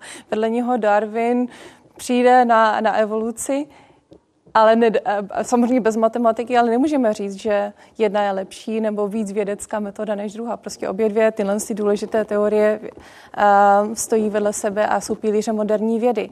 A když se když by Kant teďka viděl dneska, co nakonec eh, fyzika a matematika dál přenesla skrz statistiku na další eh, vědy, máme bioinformatiku a matematiku najdeme všude až po po humanitní vědy, takže opravdu se to revolucionalizovalo. A hlavně v té době eh, je docela důležité si uvědomit, že vlastně fyzika a tyhle matematické vědy se eh, pracují s velmi jednoduchými systémy. Když máte systém, kde jsou jenom tři částice, tak je to poměrně jednoduché popsat nějakým jednoduchým vzorečkem. Jakmile děláte něco v medicíně nebo v sociologii, tak ten moment se máte tolik eh, proměných, že tohle s jednoduchým vzorečkem popsat nejde.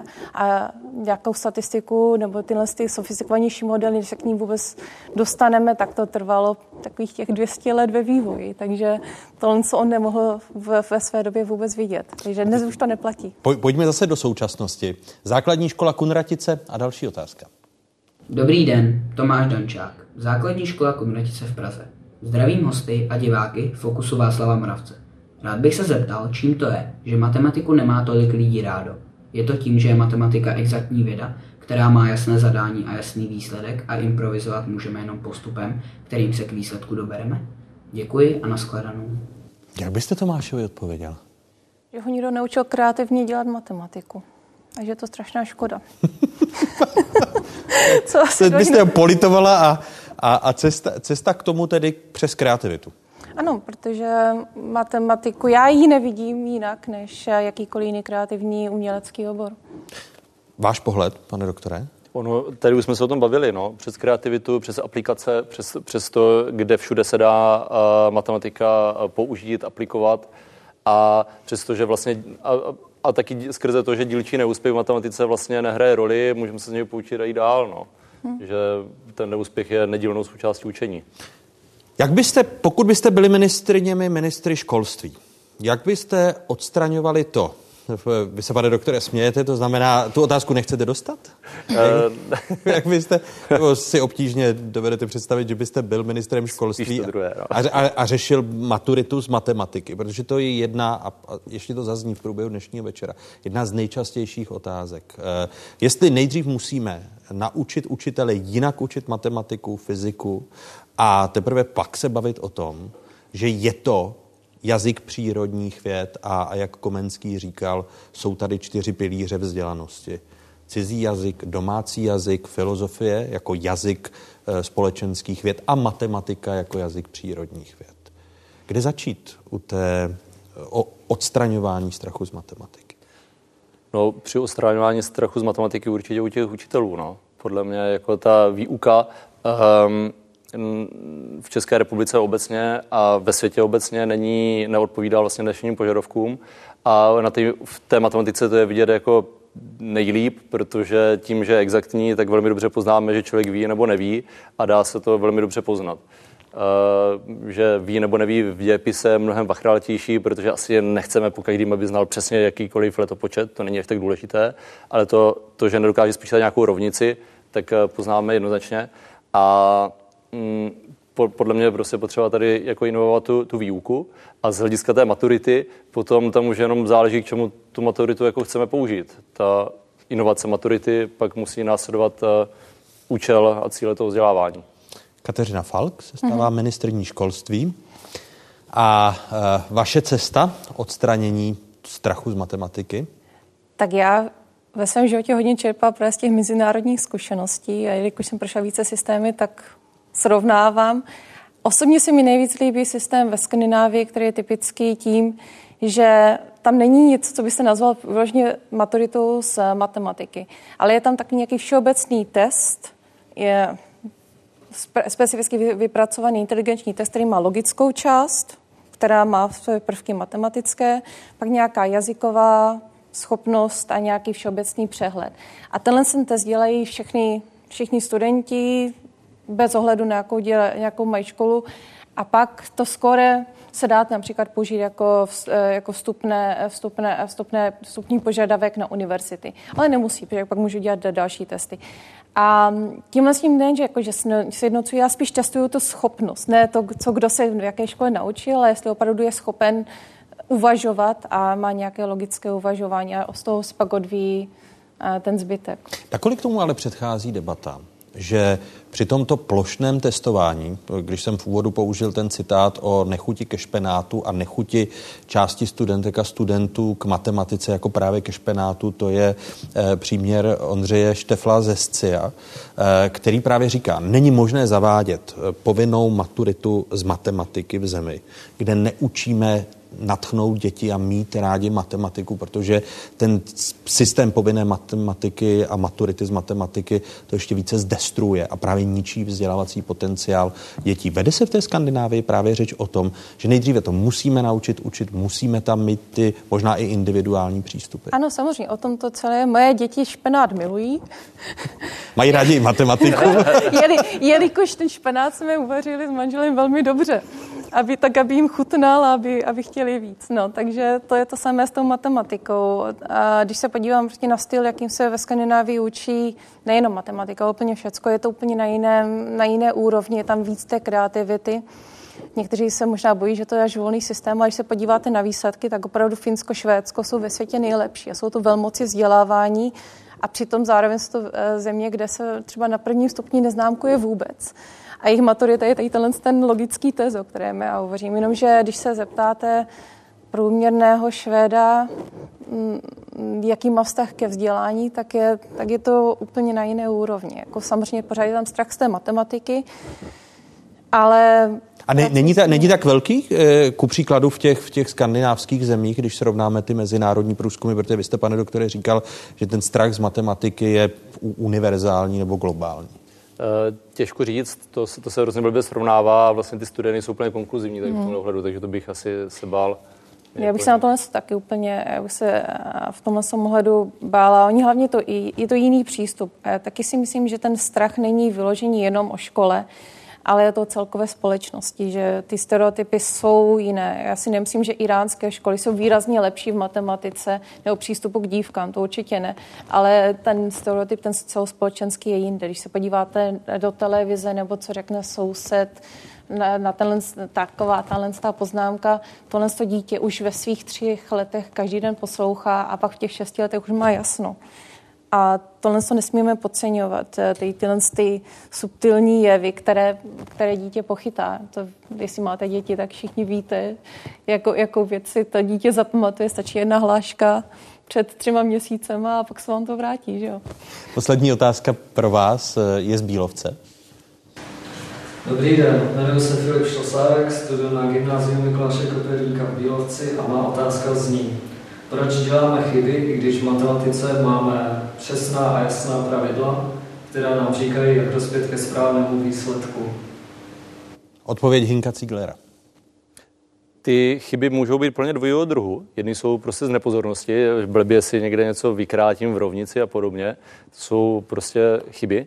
A druhý typ chyb je něco, čemu uh, Benzev z Izraele říká racionální omyl, kdy vlastně to dítě udělá, nebo dospělý udělá tu chybu v připlný vědomí naprosto záměrně, protože si třeba chce ulehčit práci nebo nechce, nemá dostatečnou motivaci pro zpětnou kontrolu. Typickým příkladem, eh, který se uvádí, je, že se děti učí sčítat s pomocí koláče, sčítají osmínky koláče, tři, os, tři osminy plus dvě osminy rovná se pět osmin a potom dostanou nějaký jiný zlomek, až to, to dítě si řekne OK, tak když sčítám tři poloviny a tři šestiny, tak sečtu uh, ty jmenovatele místo čitatelů a vyjde mě tři, teď jsem naplnil začátek, tři osminy. já už, prostě. a udělal jsem... Já už, jsem, do, já už jsem dostal strach a můj vzdělávací potenciál už jste ubil.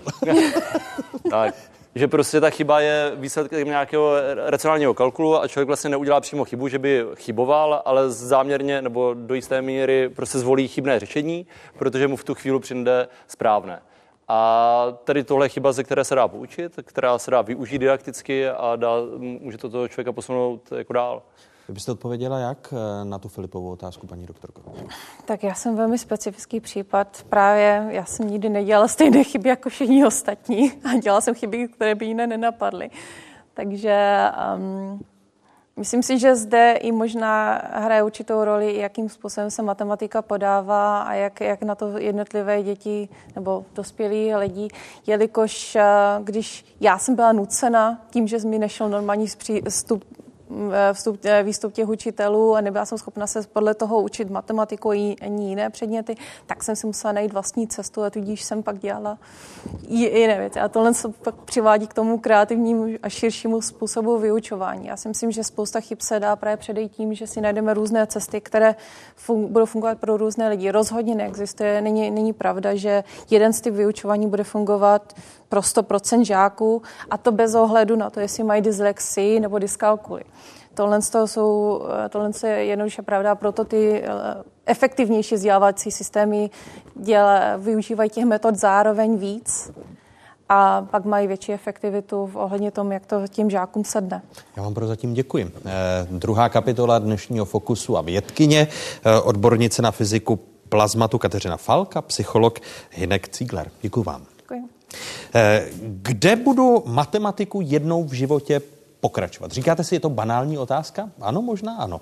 Ale tuhle tu otázku jsme položili eh, studentům a studentkám gymnázie ve Žďáru nad Sázavou a základní školy Nedvědovo náměstí v Praze. Podle mě je matematika hodně důležitá, ale myslím si, že ji nejvíc využiju, co se týče financí. Abych věděl svoje příjmy, výdaje a kdy nedostal se do případných dluhů. A kdyby se už do dluhu dostal, tak abych se z nich dokázal díky matematice dostat ven. Matematika je můj oblíbený předmět, protože rád řeším problémy a matematika podle mě systematicky podává řešení problémů a umožňuje vám pohlednout na ten problém z několika možných úhlů. A zároveň vás nutí k systematickému řešení, což je podle mě velmi přínosné pro budoucí povolání, ať už jde o technický obor nebo jakýkoliv další, je potřeba systematicky řešit. A proto je matematika můj oblíbený předmět. A zároveň je mým velkým koníčkem hudba.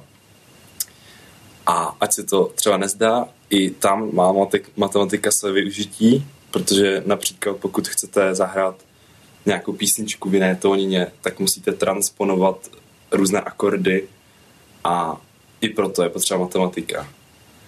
A protože mé vysněné povolání je architekt, tak rozhodně budu směřovat směrem k matematice a různým technickým oborům, protože tam se prostě bez matematiky nedá obejít, protože to je velmi všestranný, široký předmět a má využití téměř všude. Matematiku využiju například při maturitě, jelikož mám v plánu z matematiky maturovat.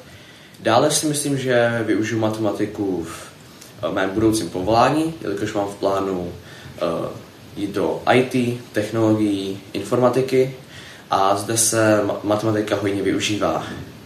Když si uvedu nějaké konkrétní příklady z raného života, tak to je třeba nakupování, malování, kdy potřebujeme vidět, kolik kyblíků barvy eh, budeme muset koupit, nebo třeba pečení. My si to ani tak neuvědomujeme, ale matematika je všude kolem nás. Většinou je skrytá a naopak eh, postupem času tak se ta matematika eh, viditelná našemu oku bude ještě víc skrývat za počítače a bude se vlastně sama počítat a nebude muset sami počítat. Matematika je mi dobrá, abych se dostala na přijímačky na střední školu. Já bych chtěla na výtvarnou či kuchařskou, ale taky je mi dobrá, kdybych skončila za kasou, abych viděla, kolik mi dotyčný dal, kolik mi dluží, či kolik mi má dát. Umění a matematika.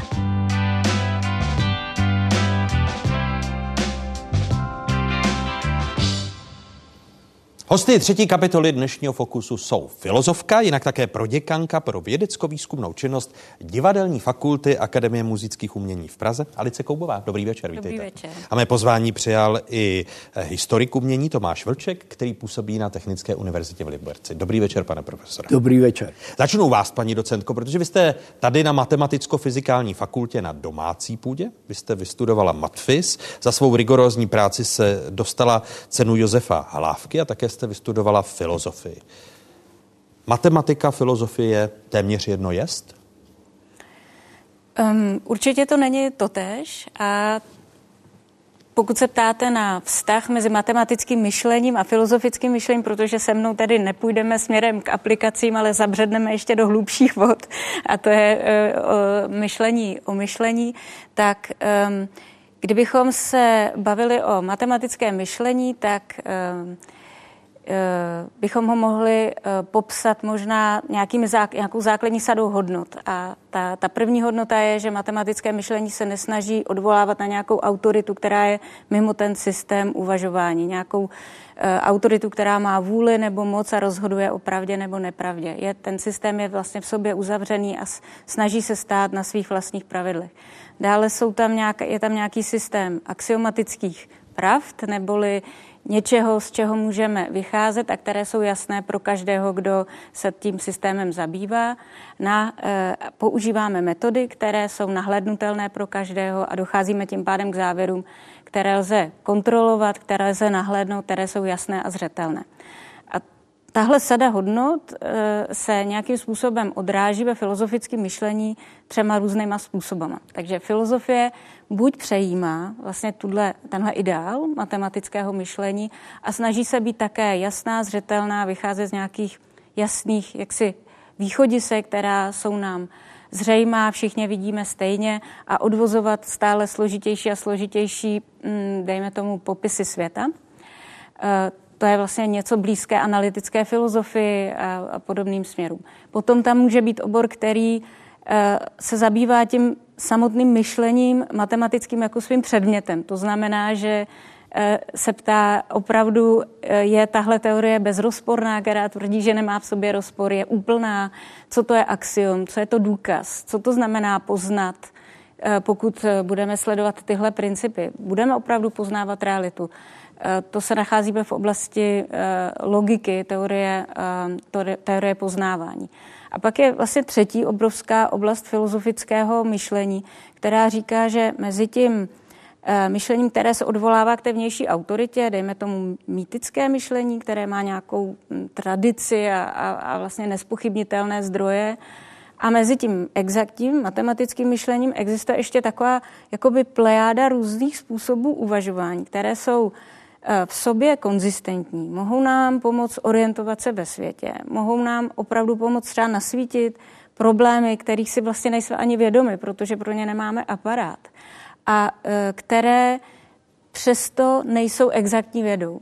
A tady se objevuje hrozně moc filozofického uvažování, které prostě má svoji koherenci, má možná blízkost velkou k umělecké tvorbě, a e, zároveň tedy není matematické. A, a tady navážu, pane profesore, vámi. Ty odlišnosti jsou naopak kde mezi filozofickým a matematickým myšlením? Um, já bych řekl, že um, musíme vycházet z toho, že skutečně matematika je esencí kreativity a že k ní se dobíráme v řadě disciplín. Eh, vůbec bych začal s tím, eh, nebo navázal na krásnou diskuzi, která tady vznikla, že mm, člověk myslí matematicky, ať si to uvědomuje nebo neuvědomuje. Kognitivní psychologové eh, rozpoznali, že to, jak my myslíme, se definuje už v prvních pohybech dítěte. Tam se vytvářejí v našem mozku mapy, na které, které pak vytváří předpoklady pro vzory a tak dále. Odtud se to odvíjí a to máme všichni společný. Jenom ta matematika je samozřejmě vysoce artikulovaná do specifických otázek, ale vždycky platilo, a Platon o tom píše v ústavě, že vlastně máme asi čtyři druhy matematické činnosti. Jedno je aritmetika, druhé je geometrie, eh, třetí je hudba.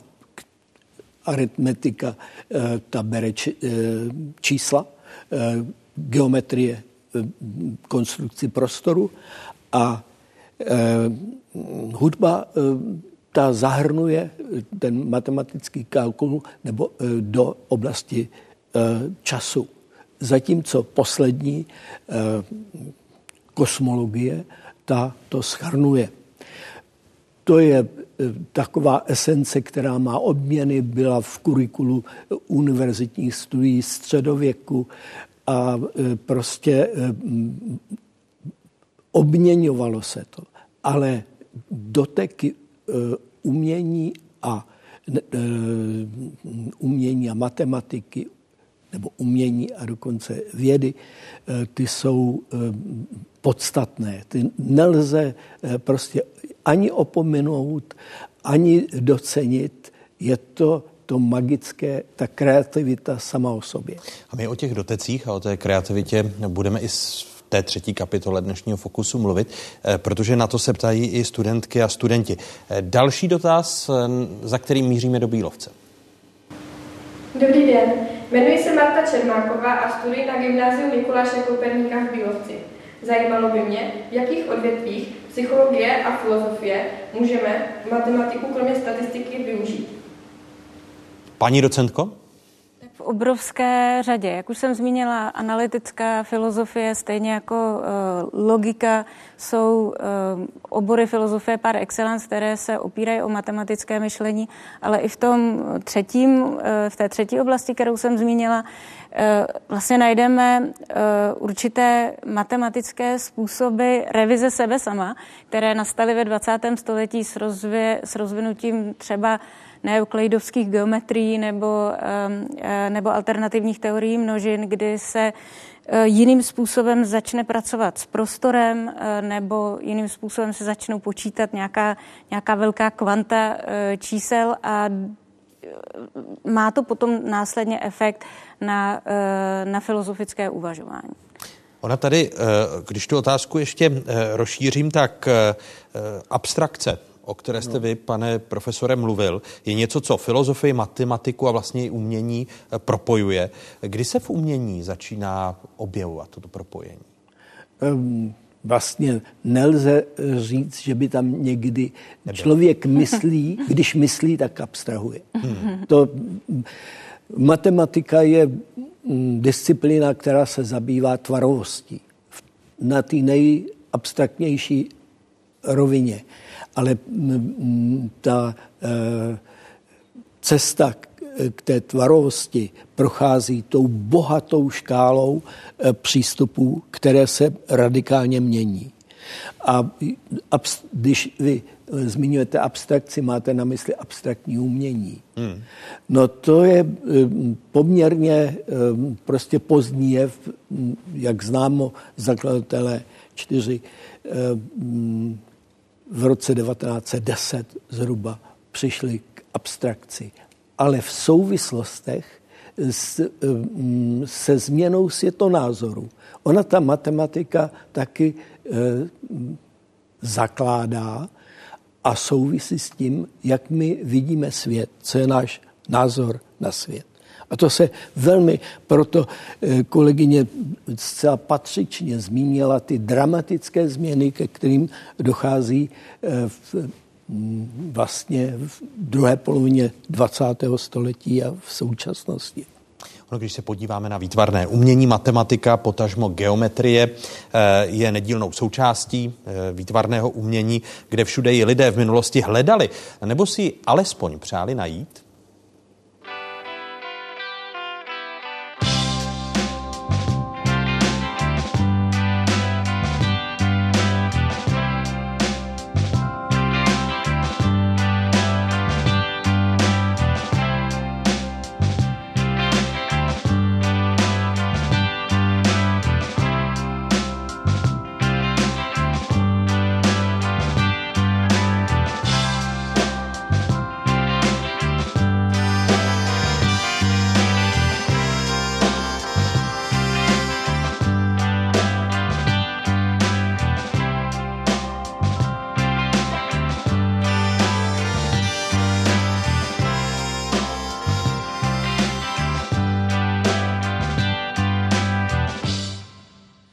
Pane profesore, v eh, obrazech Francesky a Rafaela jsme viděli příklady využití geometrické, respektive lineární perspektivy, která umožnila eh, zobrazovat prostora předměty plasticky, realisticky, podobně, eh, jak je vidí lidské oko. Tato metoda se datuje od dob renesance, nebo ty kořeny jsou daleko hlubší?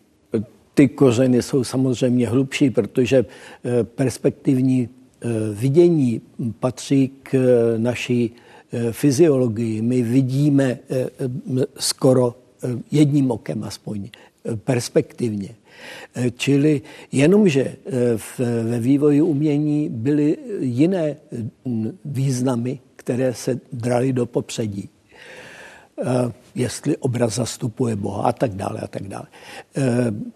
V renesanci, kdy člověk se stal tím kritériem všech věcí, Eh, zároveň matematika umožnila rekonstruovat, učinit obraz eh, dokonalou rekonstrukcí skutečnosti. Co to, jaké to mělo souvislosti, to je eh, třeba zmínit, že to byla doba převratná v mnoha směrech a lidé se vyrovnávali s teologickými, s vědeckými a dalšími Eh, eh, významy a ta perspektiva najednou přinesla uklidnění, které trvá svým způsobem dodnes, protože eh, částečně my pořád žijeme v konvencích perspektivního vidění. Ale toto perspektivní vidění bylo narušeno jinými principy poetiky, zobrazování anebo politi- eh, politiky abstrakce. Když se podíváme, paní docentko, na další příklad, eh, konkrétně vitruviánského muže Leonarda da Vinciho, eh, ta ikonická kresba, funkce kružnice, čtverce, to je do, dokonalost lidského těla? Jaký vidíme? Je to tak a je to snaha um, propojit vlastně asi um, lidskou existenci s nějakými pravidly uh, matesis universalis nebo matematického principu, který uh, je nějakým způsobem univerzální, geometrický uh, předobraz toho, co v realitě žijeme. Pane profesore? No je to především propojení člověka jako centra všech věcí a mm, člověka ideálního, protože myslí a, a je disponován matematicky. Mm, mm, pro renesanci čtverec a kruh byly ideální formy, v kterých se projevovalo božství. Ještě se zastavím u obrazu Kandinského, kterého jsme také ano. viděli eh, v, těch, v tom příspěvku, nebo ku příkladu kubistický obraz Josefa Čapka. 20. století, pane profesore, eh, ten přelom, kdy se geometrické tvary stávají uměním sami o sobě? Bylo to to 20. století? Nikdy nemůžeme říct, že se staly eh, geometrické tvary eh, jako dostatečným tématem umění. Oni se do umění dostávají tak jako všechny, jako zobrazivé a jakékoliv jako barva a další prvky, pokud mluvíme o výtvarném umění, o malíství. Když zmiňujete Kandinského, samozřejmě Kandinský Eh, udělal velkou sérii eh, klenge, zvuky. Eh, tam už naznačil, že jej zajímají výtvarné formy analogicky hudbě. A právě ta osmá kompozice, kterou jste promítali, ta je z jeho období, kdy zhodnocuje jistý typ ruského Eh, přínosu avantgardě, kde se na jednotlivé prvky, jako je litera písma, jako je eh, grafická eh, forma, soustředila taková pozornost, že zněly jako dostatečné formy pro reprezentaci vizuální. Paní docentko, vy se zabýváte performativou. Teď eh, tak eh, obtížný pojem projevuje se matematika i tam? Uh, velmi uh, specificky. Performativita je slovo pro um, takovou specifickou sílu, která je založena na uh, tom, že se ve společnosti, ve společenském vlastně opravdu tělem, naši, našimi těly opakují nějaké způsoby jednání natolik, že uh, zvyk, který z toho uh, vznikne, jak si vytvoří zpětně pocit, že to je přesně to, co je nám přirozené. Tedy způsob eh, sezení eh, žen a mužů nebo způsob, jakým se mohou lidé určitých kultur projevovat emocionálně, se po určitém druhu opakování, performativního opakování stává vlastně principem, aniž by to ale na začátku nějakým originálem bylo. Takže to je vlastně příspěvek k něčemu, co e, neříká na začátku, je nějaký originál, kterého následující, e, v následujících jaksi iteracích my jsme kopiemi, ale ukazuje to jinou, e, jinou matematickou vazbu. My jsme tady zatím probírali výrazně to výtvarné umění. Vy jako proděkanka pro vědu a výzkum divadelní fakulty Akademie muzických umění v Praze, ta divadelní jiná vystoupení, nakolik jsou založena na nějaké struktuře, která je třeba vlastní matematice jako takové? Já si nejsem jistá, že je tam nějaká specifická matematická struktura. Určitě uh, divadelní uh, dílo samo o sobě má nějakou strukturu, kterou se ale zároveň, protože se vyvíje, protože je to kreativní činnost, uh, snaží nějakým způsobem vychylovat a právě vždycky v té výchylce vůči normě se otevírá prostor pro nějaký smysl, který námi pohne. Eh, podle mě tedy jako síla divadelního představení právě spočívá v tom, že, že vás vytrhne z nějakého stereotypu. Buď tím, že vám ho představí v té, v té absolutní realističnosti a vy jste jako vystaven tomu, že vidíte obraz reality, eh, kterému nemůžete uniknout, anebo že udělá něco natolik jinak, že v tom, že v tom rozdílu mezi realitou a tím obrazem vy jste pohnut a vlastně začínáte přemýšlet. To je, to je vlastně ta kritická distance, kterou nabízí i u umělecké dílo. No a potom eh, je, ještě myslím na René Levinského, který zároveň je tedy teoretikem aplikované matematiky a dramatikem a podle mě on aplikuje vlastně teorii her na, na, na divadelní uh, tvorbu a a to je vlastně jako je, jeden z takových příkladů, kde se možná uh, matematika může uplatnit v takovém speciálním. Na, na vás tady ještě máme dvě otázky. Ta první otázka je z Kunratic. Dobrý den, já jsem Kateřina Kuriščáková, jsem ze základní školy Kunratice v 8. ročníku a chtěla jsem se zeptat. Je potvrzeno, že obraz Poslední večeře, který namaloval Leonardo da Vinci, splňuje kompozici Zlatého řezu. A jelikož to byl i matematik, tak jestli si myslíte, že tuto kompozici zamýšlel a věděl o ní a namaloval to podle ní proto, aby více zaujmul lidi a lidské oko a aby byl více estetický ten obraz, a nebo to byla čistá náhoda, že to tak vyšlo. Děkuji moc za odpověď. Pane profesore, pokud bychom měli interpretovat náhoda či velmi promyšlené? Samozřejmě, že u Leonarda nebudeme nikdy mít pochybnosti, že by tam byly nějaké náhody. To skutečně ne. To je hra se zákonem. A v čem je zlatý řez poutavý? Je to vyrovnání disharmonie, v převedení disharmonie v harmonii. My jsme tam krásně viděli Hokusaje, jeho vlnu, která byla e, pomocně už analyzovaná jako e, struktura zlatého řezu. To je asymetrická symetrie. E, matematika pořád je o tom definovat něco, spočítat něco, co je zdánlivě nespočítatelné. To napětí mezi tím, které dobře definovala kolegyně v dramatickém projevu, to je základ umělecké komunikace. Ale není to jenom doména e, umění samotného. Tyto protiklady se stávají dynamickým tématem eh, moderní nebo pozdě moderní matematiky. Ono na tu otázku Kateřiny e, z Kunratic navazuje i otázka s Bílovcem.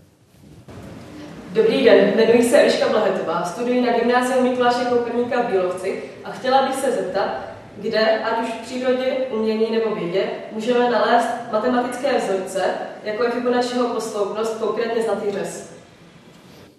Paní docentko?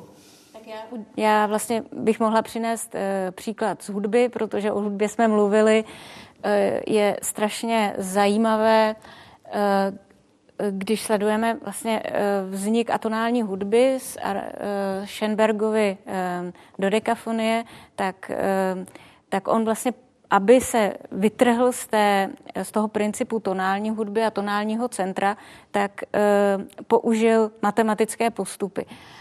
A e, když e, filozoficky e, komentujeme tuhle, e, tenhle ten posun v myšlení, tak, e, tak si vlastně všímáme, jak moc je dobré použít matematiku ve chvíli, kdy se potřebujete opravdu vytrhnout z něčeho, co po staletí figurovalo i v umění jako, nějaký, jako nějaká základní norma, základní norma harmonie.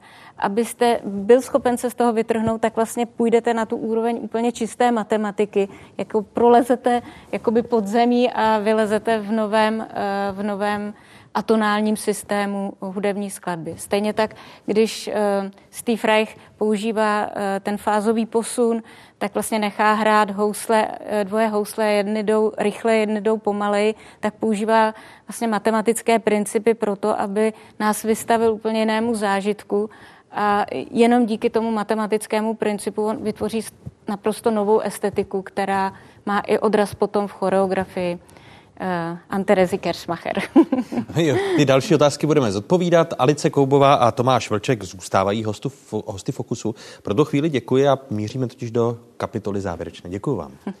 Eh, my už jsme dávali prostor studentkám a studentům, ale pojďme za jejich učitelkami a učiteli. Eh, že se studenti matematiky bojí nebo postrádají v její smysl, výuce smysl, eh, o tom tady řeč byla. S jakými problémy se však právě setkávají ti, kteří jsou za katedrou, učitelky a učitelé.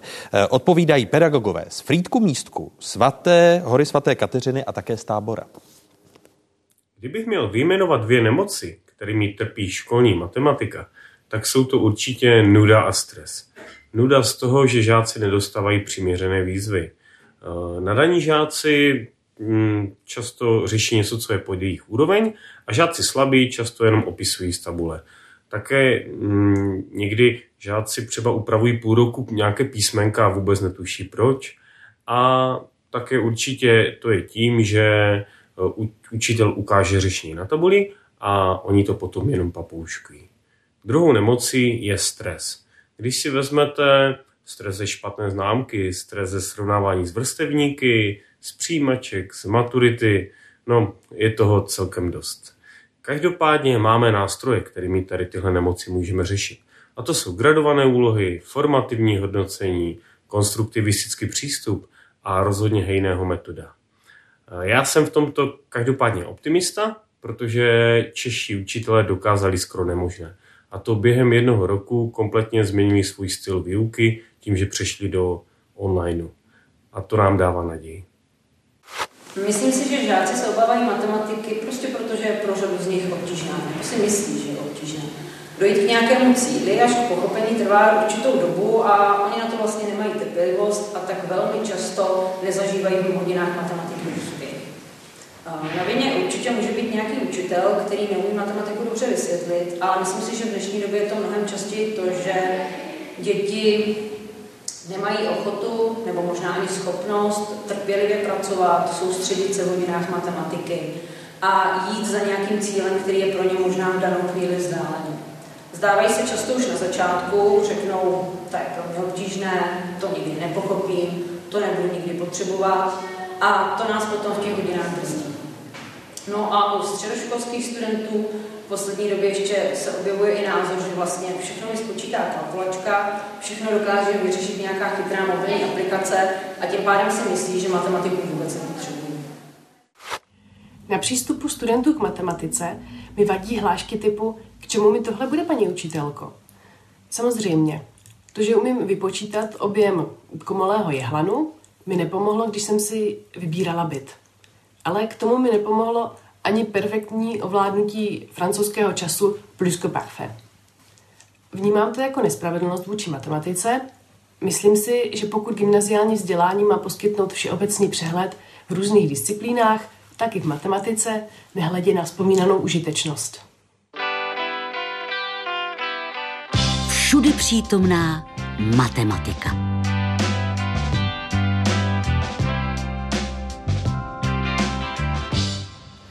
A šestice hostů dnešního Fokusu a právě všudy přítomná matematika v závěrečných otázkách studentek a studentů. Pojďme za dotazem prvním, který je z Kunratic.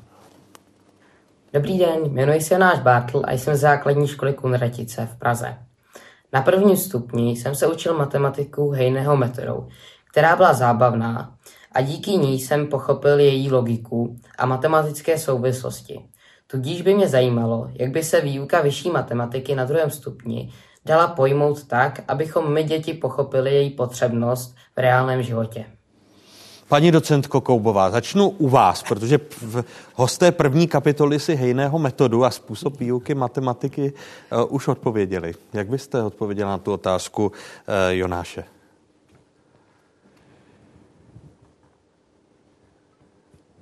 To je filozofický zamyšlení tohle.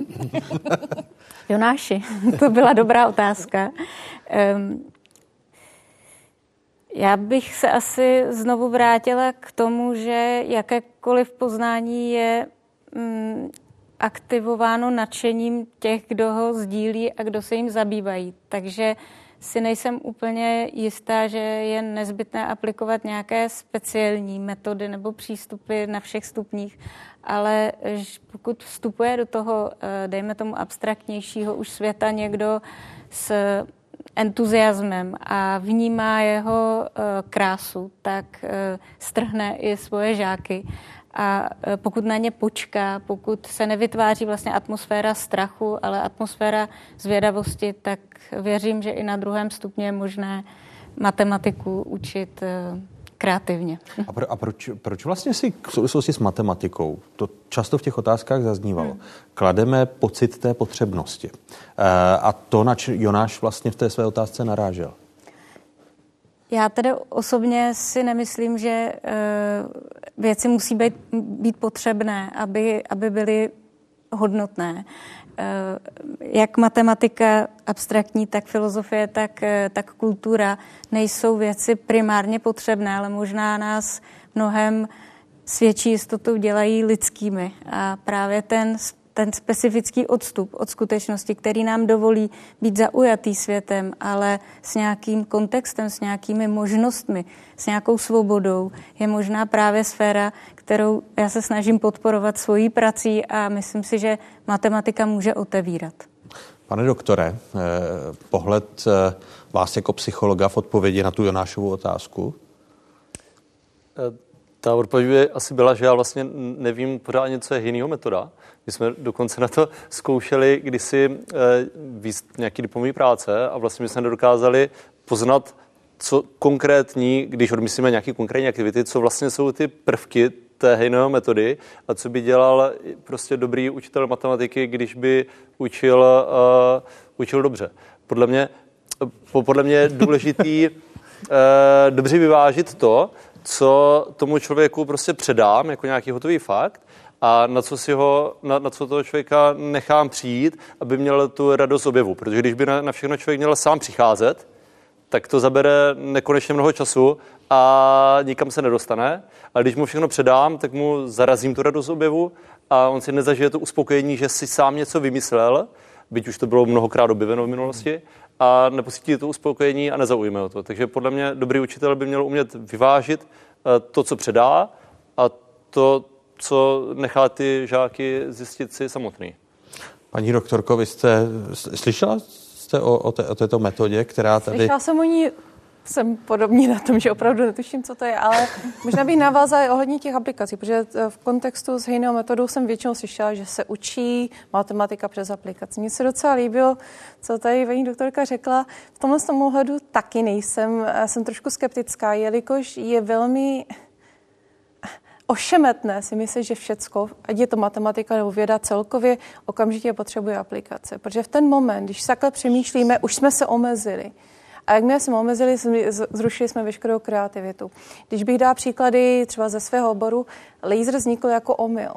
Hmm. A, je to, a bylo to vyhlášeno jako nejdůležitější technologie s nejvíce aplikacemi ve 20. století. Před, předešel i polovodiče. Takhle důležitý ten objev byl, ale nakonec, když navodím na slavný citát Richarda Feynmana, ona to byla vlastně na začátku jenom taková masturbace.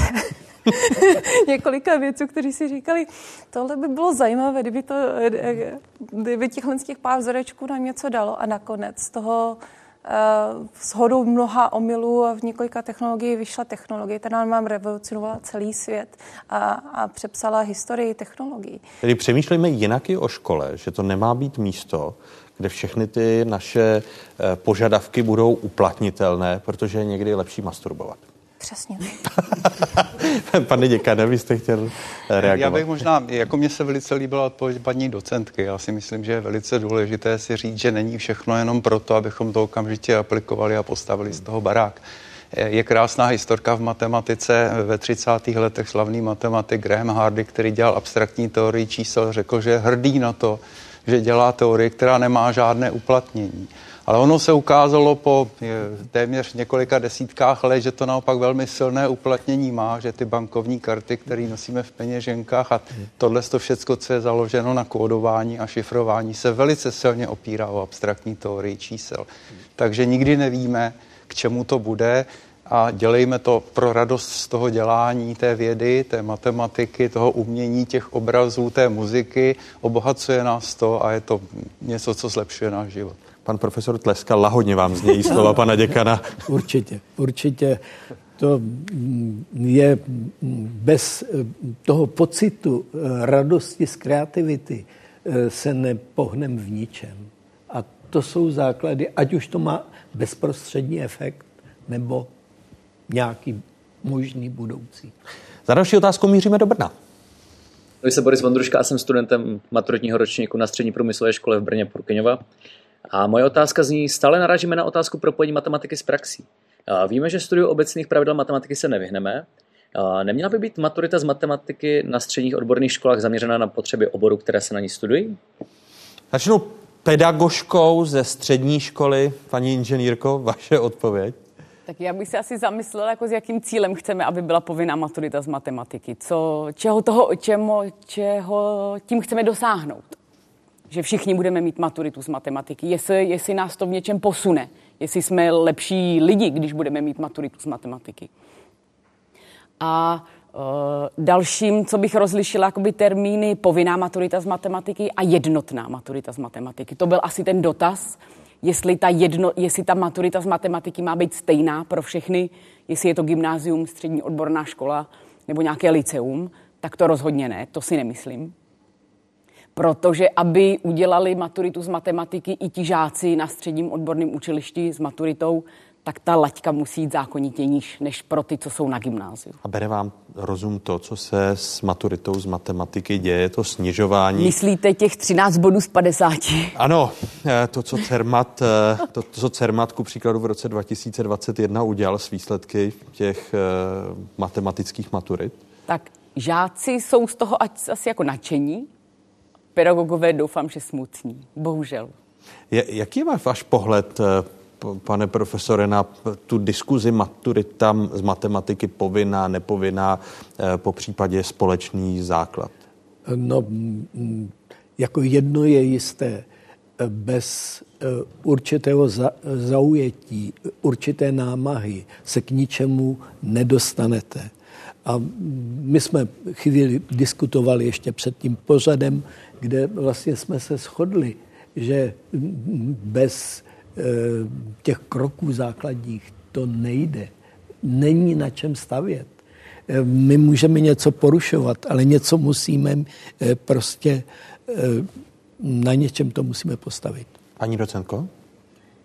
Mm, já bych trvala na povinné maturitě z matematiky a určitě bych byla otevřená diskuzi, protože se nepohybuju v tomhle oboru Eh, té eh, buď nějaké mm, vrst, jako vrstvám různým nebo různým druhům bodování maturitních výsledků a z toho vyplývajících potom možností postupovat dál ve, ve studiu, ale, um, ale myslím si, že právě proto, že matematika není oborem, který je složený jenom z poznatků, ale oborem, který tvaruje způsob našeho kritického uvažování, který se v uvozovkách tedy neuplatní, ale vlastně propíše do toho, jakým způsobem jsme nebo nejsme ochotni se nechat manipulovat v politickém prostoru, jakým jsme schopni diskutovat o složitých, komplexních společenských, společenských tématech, tak, eh, tak bych zachovala, eh, zachovala maturitu z matematiky. A, a jsme schopní ale té generaci, která z ní má strach, a nechci říct, že proti ní protestuje, vysvětlit to, o čem vy mluvíte, jak je to důležité? No ještě jednou, já si myslím, že to je opravdu možná eh, všechno vázané na způsob výuky obecně, na způsob vzdělávání. Možná proto, že se nám mění tedy i způsob chápání toho, jak respektovat eh, druhé lidi a respektovat sebe, jakým způsobem, jak, jaké osobnosti jsou, jsou malé děti. Na jednu stranu je navykáme na to, aby, si, aby byli autonomní, aby měli nějaké vnitřní sebevědomí, na druhé straně možná zachováváme zbytečně eh, s prominutím feudální způsob výuky a, a tam možná vznikne nějaký konflikt, který způsobí to tu, tu, tu emoční, jakoby ten odpor. Ale neřekla bych, že se to týká prostě jenom matematiky. Já bych jenom, no. jestli mohu vstoupit do toho, eh, chtěl zdůraznit, že eh, tady pořád mluvíme o hejného metodě a o tom, jak učit eh, matematiku, že to není izolovaná část, teda úkol od kulturního kontextu, jak jsme schopni myslet, jaké priority eh, mm, praktikujeme eh, v našem stavu ke světu. Další otázka, ta je, e, míříme na západ Čech. Dobrý den, jmenuji se Markéta Peclová a jsem studentkou čtvrtého ročníku obchodní akademie v Plzni. Mám pro vás otázku. Zájem o matematiku klesá a studenti při volbě dávají přednost raději cizím jazykům. Myslíte si, že by se ve výuce mělo něco změnit a hodinová dotace na matematiku by měla být vyšší? Děkuji.